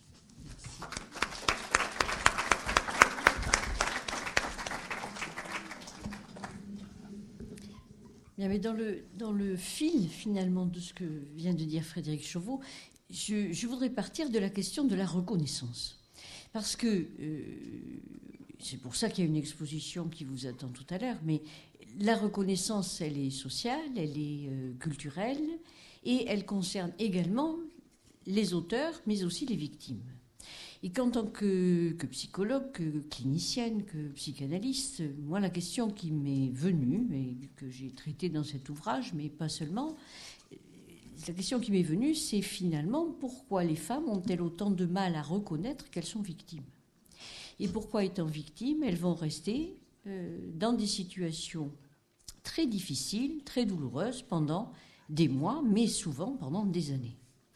Et c'est à partir de, cette euh, question que j'ai pensé que finalement, la reconnaissance, c'était vraiment ce que nous avions à travailler à l'époque qui est la nôtre. C'est-à-dire quand quelqu'un raconte euh, qu'il a été abusé sexuellement, quel que soit son âge, comment on le croit ou pas quand on prend sa plainte, par exemple. Est-ce qu'on lui dit de faire une main courante Est-ce qu'on s'alerte ou pas au niveau des commissariats comment on reçoit un dossier de reconnaissance quand on est procureur, euh, comment on reçoit un dossier de plainte quand on est procureur, quels sont les éléments qui vont faire qu'on va se dire qu'on est dans une situation de violence sexuelle ou pas. Alors il y a vraiment tout un plan euh, à travailler au niveau, au niveau social, au niveau de nos institutions, pour interroger les représentations qui, je crois, sont toujours à l'œuvre concernant euh, représentations qui nous empêchent de facilement admettre ou reconnaître qu'il y a des violences sexuées et sexuelles. Parce que souvent, violence sexuée, sexuelle, on pense au viol. Violence sexuée, c'est plus difficile à repérer. Hein. Comment on me nomme euh, Par quel mot on m'accueille quand je rentre du travail à la maison euh, Comment on me nomme quand nous sommes dans un acte sexuel Tout ça, ça fait partie aussi de la violence sexuée et genrée. Voilà. Donc moi, c'est vraiment la question qui m'intéresse. Et dans l'ouvrage, donc dans le corps Lambeau, ben, il y a toute une partie sur reconnaître. Pour reconnaître, c'est l'enjeu, je dirais, pour pouvoir à la fois soigner, se soigner, et pour pouvoir juger. Hein. Donc euh, ça implique autant le soin que le, champ euh, judiciaire et social euh, de façon plus large. Alors si je me place maintenant du côté de la victime, effectivement, les, associations, les gens qui travaillent directement avec des femmes victimes de violences, à leur domicile en particulier, sont parfois euh, désabusés, désespérés, disant ça fait déjà cinq fois qu'elle vient, six fois qu'elle vient, on lui dit qu'il faut qu'elle s'en aille, on lui propose un certain nombre de choses et rien ne se passe. Donc ça, ça fait partie de certaines de ces femmes qui commencent une démarche. Et puis il y a toutes celles qui restent dans le silence. Moi, j'avais un exemple, euh, un exemple d'une femme qui, pendant 20 ans, vivait euh, au domicile la semaine sans son mari avec un certain dénuement. Hein. elle avait vraiment peu de choses en termes de confort. Euh, absolument dépendante de lui, elle ne travaillait pas, elle était sous sa coupe euh, complètement. Et quand il rentrait le week-end, eh bien, il la violait systématiquement, il l'insultait. Voilà, lui, le reste du temps, il était en déplacement et il vivait, ma foi, relativement bien. Et il a fallu 20 ans pour qu'elle se décide à partir. Mais au bout du compte, euh, même si elle a rencontré quelqu'un qui l'a un peu réconcilié avec elle-même et avec son corps et avec son narcissisme, il n'en demeure pas moins qu'elle est rentrée dans une forme de suicide, hein, à, petit, feu, euh, et qu'elle est morte à 45 ans. Elle n'avait parlé qu'à qu'à mon patient, c'est comme ça que je connais cette histoire. Elle n'avait parlé qu'à mon patient de ce qu'elle avait vécu pendant 20 ans. Vous voyez que cette question de pourquoi le silence des femmes, elle est, importante à, réfléchir et que je crois que nous tous avons à la penser.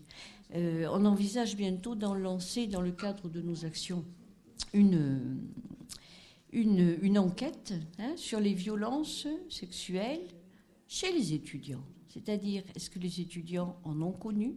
Est-ce que par leur, dans la famille, dans l'entourage, est-ce que entre étudiants il se passe des choses pour peut-être aider justement à rompre le silence qui est toujours, qui est toujours là.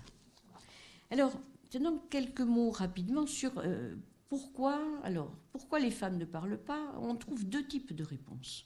Et je me suis appliquée à analyser ces réponses et à voir dans, dans notre savoir psychologique comment on pouvait, et sociologique aussi, hein, comment on pouvait, euh, quels éléments on apportait. Euh, en fait, y a, le premier discours est de dire, et ça vous, vous avez dû tous l'entendre, que euh, la femme ne peut pas réagir parce qu'elle est sous l'effet d'emprise, de mainmise du, de son partenaire et que donc elle se tait, elle a pris la violence en elle et finalement elle se tait. La deuxième, deuxième idée, c'est, et on l'entend quand même souvent, c'est que finalement, si elles sont là et qu'elles se maintiennent alors qu'elles subissent vraiment des sévices euh, parfois très graves, c'est qu'elles le veulent bien. Et donc on a là un contraste entre je dirais que la victime, euh, elle est doublement victime dans ces cas-là. Parce qu'on a une double aliénation. On lui renvoie une aliénation d'une part à l'autre, euh, à son conjoint en l'occurrence, et d'autre part une aliénation à elle-même et à son désir. Alors, je ne vais pas rentrer dans, les, détails euh, maintenant, mais certes, on peut dire que les effets de la violence, c'est, quelqu'un l'a dit tout à l'heure, ça nous met dans le hors-sens. Autrement dit, dès lors qu'on est face à une violence, et en particulier au viol, qui est la violence la plus, je dirais, la plus intime, hein, celle qui vient le plus effracter le psychique, euh, cette violence, elle est toujours sans parole. Même s'il y a des insultes, elle ne peut pas rentrer dans le langage. Elle nous met hors langage. Et que l'effet traumatique majeur, il est d'abord là. C'est-à-dire que cette violence me situe dans le champ du non-humain, d'une certaine façon, parce que je ne peux plus dire et me saisir par les mots. Et nombre de femmes dans le monde entier vivent ça à l'heure actuelle. Elles sont déshumanisées. Donc il y a un certain nombre d'effets, bien sûr, qui peuvent faire se taire durablement. Si on regarde de, l'autre côté, eh bien on trouve, parce qu'on travaille avec ces femmes-là, qui, sont victimes euh, sans le savoir la plupart du temps au départ, euh, qui arrêtent parfois la première relation où elles étaient plutôt très maltraitées et qui en trouvent une seconde où finalement, ben tiens, il avait l'air très gentil et il se met à les battre comme le premier ou à les violer euh, le samedi soir puisque c'est plutôt le jour. Je plaisante. Euh, parce que c'est ça les, vies de beaucoup de familles en France. Hein. Les chiffres que vous voyez, ça ne veut pas dire que c'est un événement ponctuel et qu'il y a dénonciation. Ce sont des chiffres qui témoignent, il faut les inscrire dans le temps, ces chiffres-là. Donc, du côté de ces femmes, qu'est-ce qu'on dit? On dit qu'effectivement, on les, on les entend, hein, si on analyse leur discours, elles veulent sauver le lien qu'elles ont avec euh, le Rhum, je dirais, à tout prix. On parlait à midi de ces, de ces chansons hein, euh, du XXe siècle qui, qui qui raconte ces représentations où finalement euh, je l'aime d'autant plus que ah, fait moi mal Johnny fait moi mal. Je ne sais pas si celle-là vous la connaissez elle est plutôt bien. Voilà. Il l'aime d'autant plus que quand même il est physiquement présent mais ce qui domine c'est un discours d'amour c'est un discours où elles ont l'idée que cet homme-là qui leur fait du mal a été malheureux quand il était enfant et qu'elles vont le réparer alors autrement dit la femme, la femme souffre parce que la mère se réveille de trop. On pourrait dire ça, hein, je regarde Lydie en disant ça, comme si on avait toujours du mal, nous autres femmes, à dissocier les deux plans. Bon, en outre, on peut penser qu'effectivement, dans ces situations, c'est plutôt des enjeux passionnels que des enjeux d'amour. Hein. Autrement dit, qu'il y a dans le lien euh, quelque chose de vital pour la personne qui est en lien. Euh, et c'est vital pour la victime, hein, mais c'est vital aussi, c'est-à-dire l'idée de la séparation est insupportable. Mais cette idée-là, elle est aussi insupportable pour l'homme. Les femmes qui sont tuées le sont quand elles les quittent, ces hommes-là. C'est la plupart du temps dans ces temps-là, après séparation, qu'il y a meurtre, quel que soit le milieu social, quel que soit le niveau éducatif, culturel.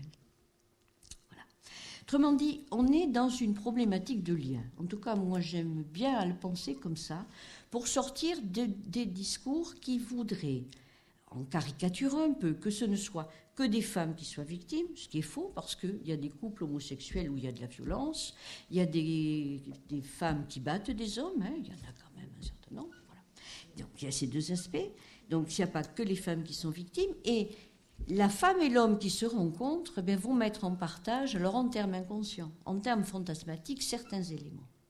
Ce qu'ils partagent le mieux, hein, sans rentrer dans des choses trop compliquées, c'est souvent une histoire familiale, où il y a là des problèmes, là on pourrait dire d'attachement pour faire simple, mais aussi des problèmes d'investissement, d'investissement parental. Ces femmes sont des femmes qui ont été mal aimées. Hein, et ça, c'est une constante que l'on trouve. Mal aimées.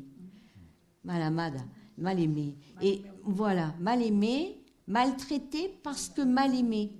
Et, et souvent mal aimées parce qu'elles sont filles. Hein, dans les, quand on rentre au cœur des histoires de ces femmes. C'est aussi ça qu'on trouve. Autrement dit, il y a la question des liens qui est en jeu et il y a la question aussi du genre. C'est-à-dire, c'est peut-être bien parce que je suis une fille que ma mère me rejette plus particulièrement qu'elle ne le fait avec mon frère euh, et que je suis, euh, je suis prise dans une situation où moi aussi je risque de connaître des malheurs enfants. Et très souvent, les victimes de violences ont été elles-mêmes abusées dans leur enfance je tiens à dire juste pour conclure, vous voyez que c'est complexe ces histoires et que c'est la reconnaissance par la personne de ce qu'elle vit qui est la clé hein, pour sortir de ces situations. Reconnaissance autant par l'auteur, hein, soigner l'auteur. L'auteur, la plupart du temps, il a été abusé lui-même. C'est quasiment systématique. Quasiment systématique, il a été violé. Hein. La femme elle-même, elle a été mal aimée, maltraitée, euh, abusée. Donc ces êtres font, couple d'une certaine façon, et c'est le lien qu'ils ont noué qu'il faut arriver à transformer. Et quand elles viennent et qu'on leur dit quittez-le, je crois qu'en fait, on ne leur donne pas la bonne réponse et qu'on a besoin de chercher comment euh, aider ces femmes à penser Hein, le type de lien dans lequel elles sont, et peut-être en faisant aussi un travail de couple, hein, parce que ça on sait faire, euh, en psychologie, en psychanalyse, euh, de façon à pouvoir transformer, ou de médiation, hein, commencer par une médiation pour transformer quelque chose dans le lien, et qu'ils mesurent pourquoi ils sont à cette place-là, autrement dit, pourquoi elles acceptent d'une certaine façon d'être victimes. Voilà, merci.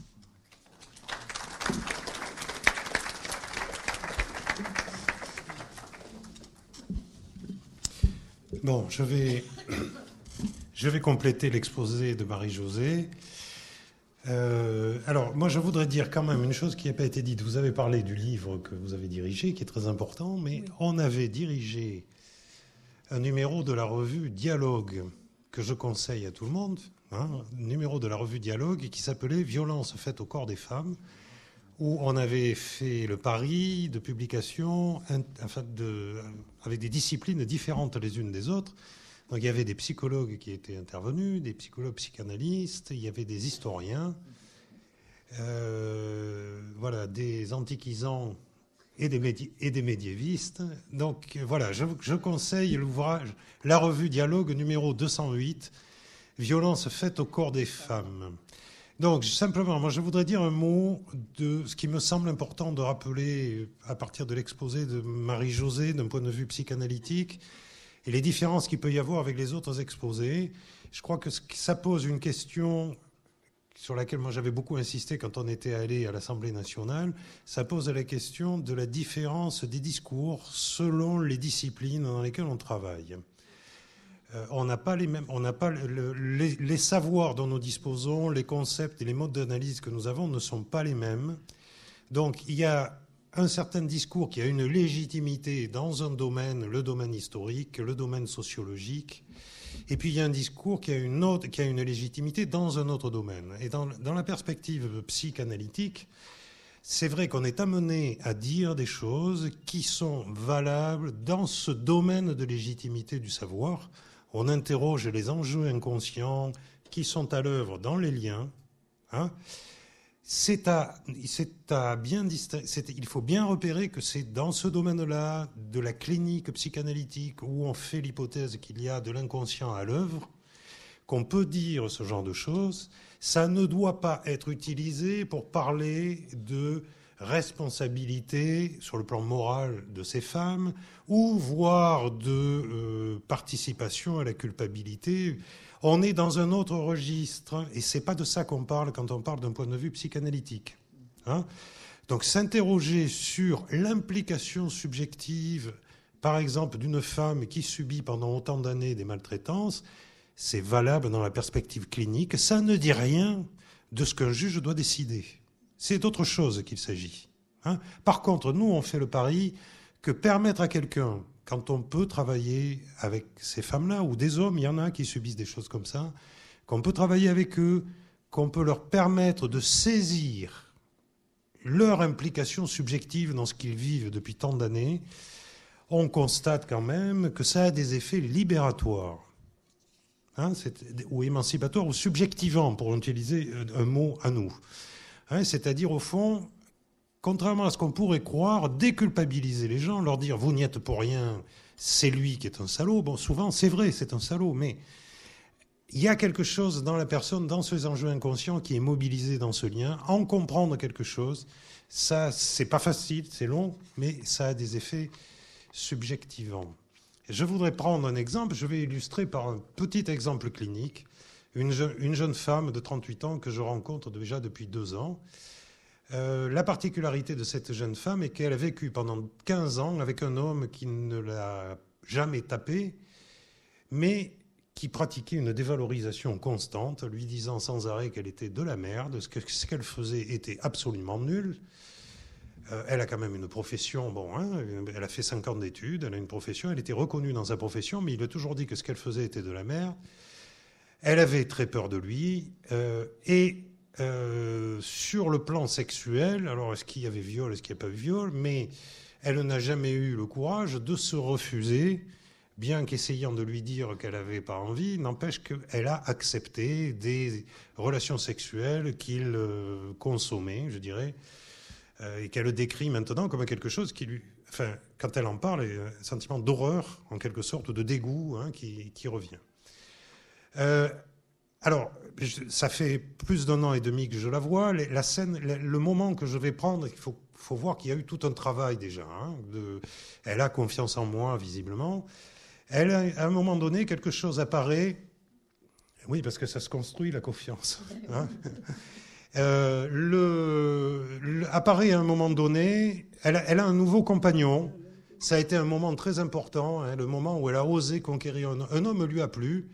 Et elle y est allée, elle l'a conquis, elle en a été très fière, ça a été un moment très important.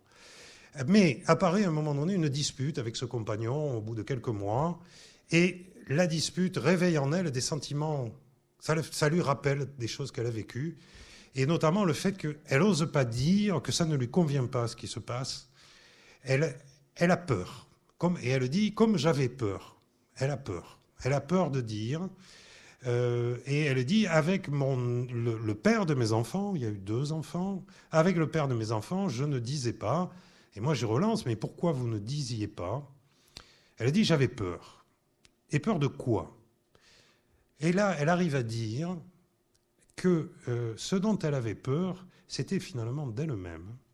Et qu'elle avait le sentiment que si elle mettait en jeu toute la colère qu'il y avait au fond d'elle, elle allait le tuer. Hein, qu'elle allait le détruire. Autrement dit, alors, elle arrive à formuler ça. Elle arrive à dire, donc pour nous, d'un point de vue psychanalytique, c'est un fantasme. C'est un fantasme infantile qui repose sur la toute-puissance infantile. Elle n'a pas le pouvoir, en se mettant en colère, de le détruire. En tant qu'adulte, elle le sait. Mais la petite fille qui est en elle, si je parle un peu simplement, la petite fille elle, elle a le fantasme qu'elle a le pouvoir, par sa colère, de détruire cet homme?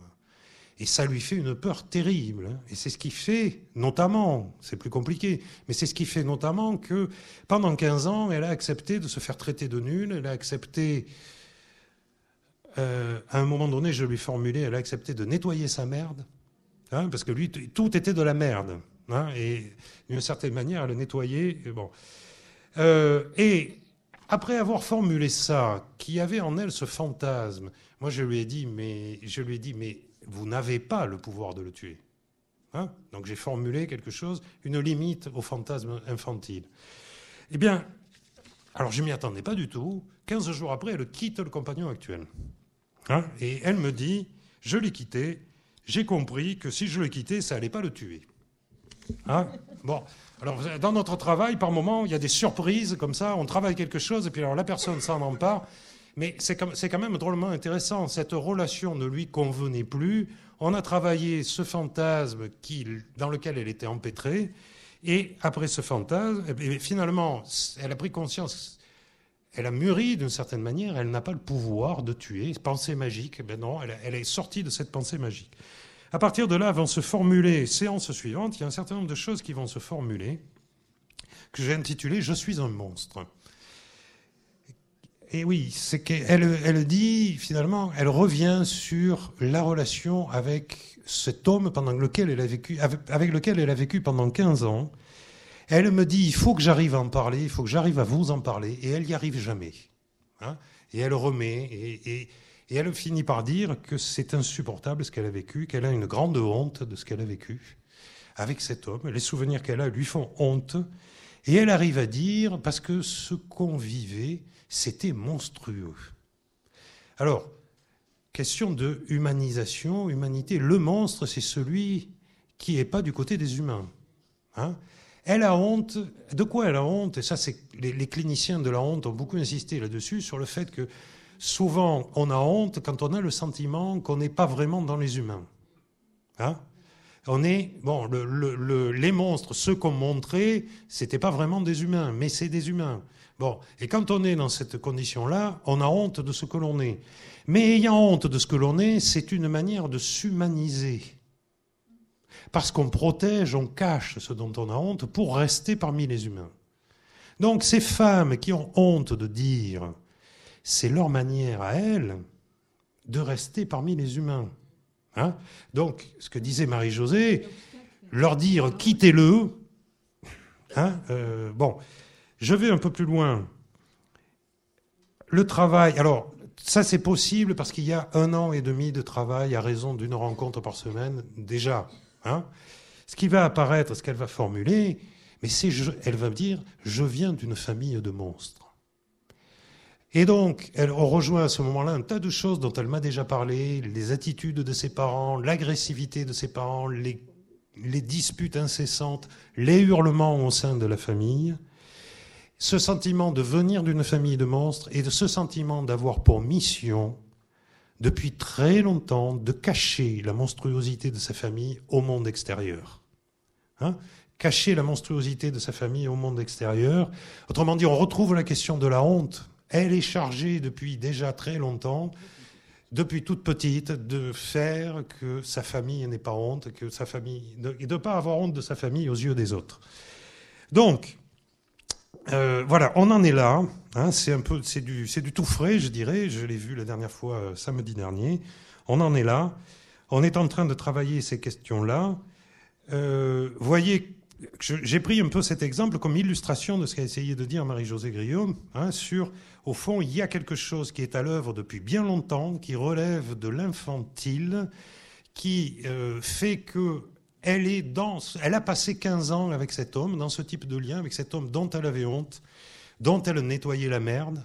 Hein, bon, euh, et euh, alors maintenant, elle n'en veut plus, mais vous voyez, c'est encore là et elle arrive encore, elle a beaucoup de mal encore à en parler parce qu'elle a encore extrêmement honte. Enfin, pour prolonger. Euh, je n'ai pas dit tout à l'heure parce qu'on a vu 10 minutes, mais euh, la honte, dans les facteurs qui empêchent une femme de parler hein, et donc de rentrer dans un processus de reconnaissance de ce qu'elle a vécu, la honte, c'est un des premiers facteurs. Vraiment. Il y a autant les effets de la violence que la honte qui est consécutive aux effets de cette violence. Et cette honte, justement, pour pouvoir être, euh, pour finalement, pour tenir hein, ce qui est du cloacal en soi, hein, la honte, c'est d'abord dans le rapport avec justement les excréments que ça, que ça apparaît et que ça nous humanise. Donc, pour tenir ça, se rajoutent des fantasmes de culpabilité. C'est-à-dire que non seulement ce qu'elles ont vécu, c'est honteux, donc elles ont un corps honteux, elles ont une morale honteuse, elles sont honteuses. Mais en plus, elles sont coupables de ce qui leur est arrivé. Et donc ces, fantasmes, et ce, sont des fantasmes, c'est c'est ça qui trame tout leur discours, hein, quand justement elles ne se décident pas. hein. Et donc elles sont coupables de tout. Elles vont être coupables qu'il aille en prison, elles vont être coupables que les enfants se retrouvent sans père, elles vont être, voilà, d'avoir dévasté sa vie. Elles sont Donc, coupables d'avoir choisi un homme comme ça. Voilà. Ça, on l'entend, Voilà. très souvent. D'avoir donné à leur enfant un père comme ça. Voilà. Et, et derrière, bien sûr, ce qu'on retrouve, c'est même une position dans la famille où elles sont la porte-honte de la mère. Hein, c'est une notion de René Caës, c'est-à-dire elles portent la honte la plupart du temps de leur mère. Et c'est dans le lien maternel que c'est si, si compliqué, d'ailleurs. Donc, euh, tout le travail, c'est d'arriver à leur permettre de ressentir cette honte. Et pour ça, ben, c'est qu'il faut qu'il y ait une rencontre clinique où le clinicien, il peut lui aussi sentir que là, il y a quelque chose où c'est de la honte qui est en jeu. Et à partir du moment où elles reconnaissent qu'elles ont honte, ça commence à bouger. C'est vraiment le déclencheur d'un travail psychique.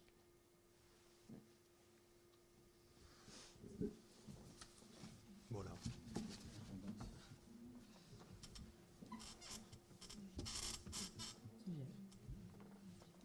Est-ce qu'il y a des- peut-être des questions Après, on ira voir l'exposition. Mais la réalité des situations, ça, ça tasse.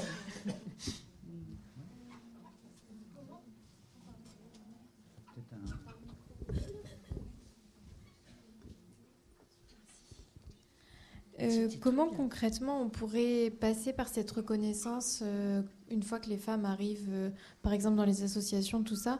Comment on arrive à, à passer pour qu'elles reconnaissent ce qui est leur honte, tout ça, et que ça joue en fait dans ce qui leur arrive et, et pour après reconstruire, se reconstruire Comment concrètement on peut, nous, intervenants, aider à cette reconnaissance? Je, réponds. Je crois que c'est avec notre sens clinique qu'on peut répondre. Il y a un très bon texte de Scotto di Vettimo. Moi, j'ai fait un premier livre à Michel Grolier sur la prise en charge des femmes victimes de violences euh, conjugales. Euh, aux éditions du, euh, au PUR, presse universitaire de Rennes. Il y a un très bon texte de, donc, de ma collègue Scotto di Vettimo qui, qui, dit, qui raconte une situation assez étonnante. Elle, a, elle, est dans un CMPP, elle accueille donc euh, normalement des enfants, mais comme là c'est un tout jeune enfant qui a 4 ans, bien sûr elle rencontre la mère. Et cette mère, donc elle la voit plusieurs fois, parce que avec l'enfant, parce que l'enfant est en copritique, et, et elle dit il est quasiment pas humain. Autrement dit, il parle pas, il se comporte presque comme un animal. Et euh, donc cette femme, elle, va se rendre compte au bout de deux, trois rencontres. Bon, elle parle, mais c'est des banalités. C'est, oui, elle rentre pas dans l'histoire. Qu'elle est toujours de travers sur sa chaise comme ça, et que, en fait, elle ne croise jamais son regard. Et donc, Delphine, elle a, elle a, ressenti la honte de cette femme. Et elle a pu introduire ça dans, dans la séance suivante en lui disant, voilà, j'ai le sentiment, est-ce que vous avez honte? C'est à partir du moment où elle a pu dire ça que cette femme a raconté qu'elle avait été violée et séquestrée pendant dix ans par le père de cet enfant. Et que le père et cet enfant donc qui est né dans ce contexte a grandi donc dans une non-humanisation. Autrement dit, comme elle, elle pouvait même pas reconnaître sa honte, elle n'a pas pu aider son enfant à sentir que là, il faudrait que tu aies honte quand même, parce que quand même, on ne fait pas caca comme ça. hein. Donc là, c'est tout l'art du travail clinique. hein. Alors, ce qu'il faut, c'est arriver à, les, faire venir, ces femmes, à les rencontrer. Mais euh, si, on se dit qu'au lieu de leur donner des injonctions, euh, quittez-le, etc., qui servent la plupart du temps à pas grand-chose, on les, aide à, à ressentir hein, ce qu'elles ont enfoui depuis si longtemps. Euh, on a fait déjà un bout du chemin, parce qu'après, elles sont propriétaires de ce travail. Et ça me fait revenir à ce que je disais au début, il faut que nous soyons vigilants à ne pas victimiser les victimes.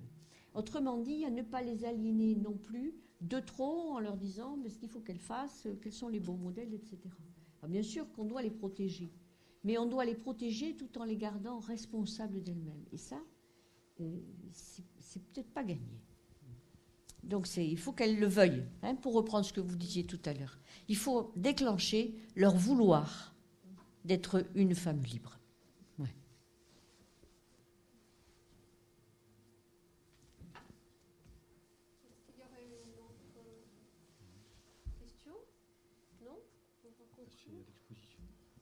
On va, on va s'arrêter là pour euh, la table ronde.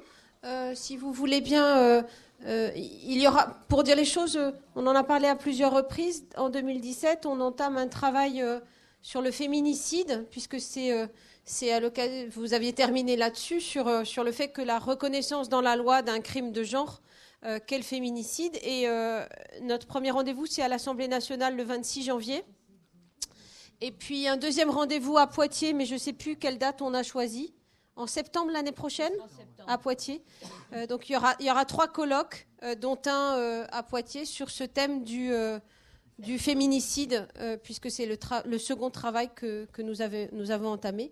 Maintenant, si vous voulez bien, on va aller visiter et inaugurer l'exposition. Ça ne va pas forcément durer longtemps. Euh, vous pouvez revenir parce que l'expo elle est là jusqu'au 15 euh, janvier. Euh, c'est Héloïse Morel qui a réalisé cette exposition. Donc c'est vous dire qu'on exploite nos étudiants, faut le savoir, mais vous le saviez. voilà, donc venez maintenant si vous en avez envie. Je crois qu'après il y a un petit coup à boire à des cacahuètes, mais pas plus que les cacahuètes. Et on ne sait pas ce qu'il y a à boire. Ou alors revenez une autre fois visiter cette exposition si euh, le cœur vous en dit. Merci à tous. Et merci à Mendes France de son accueil. Merci à vous.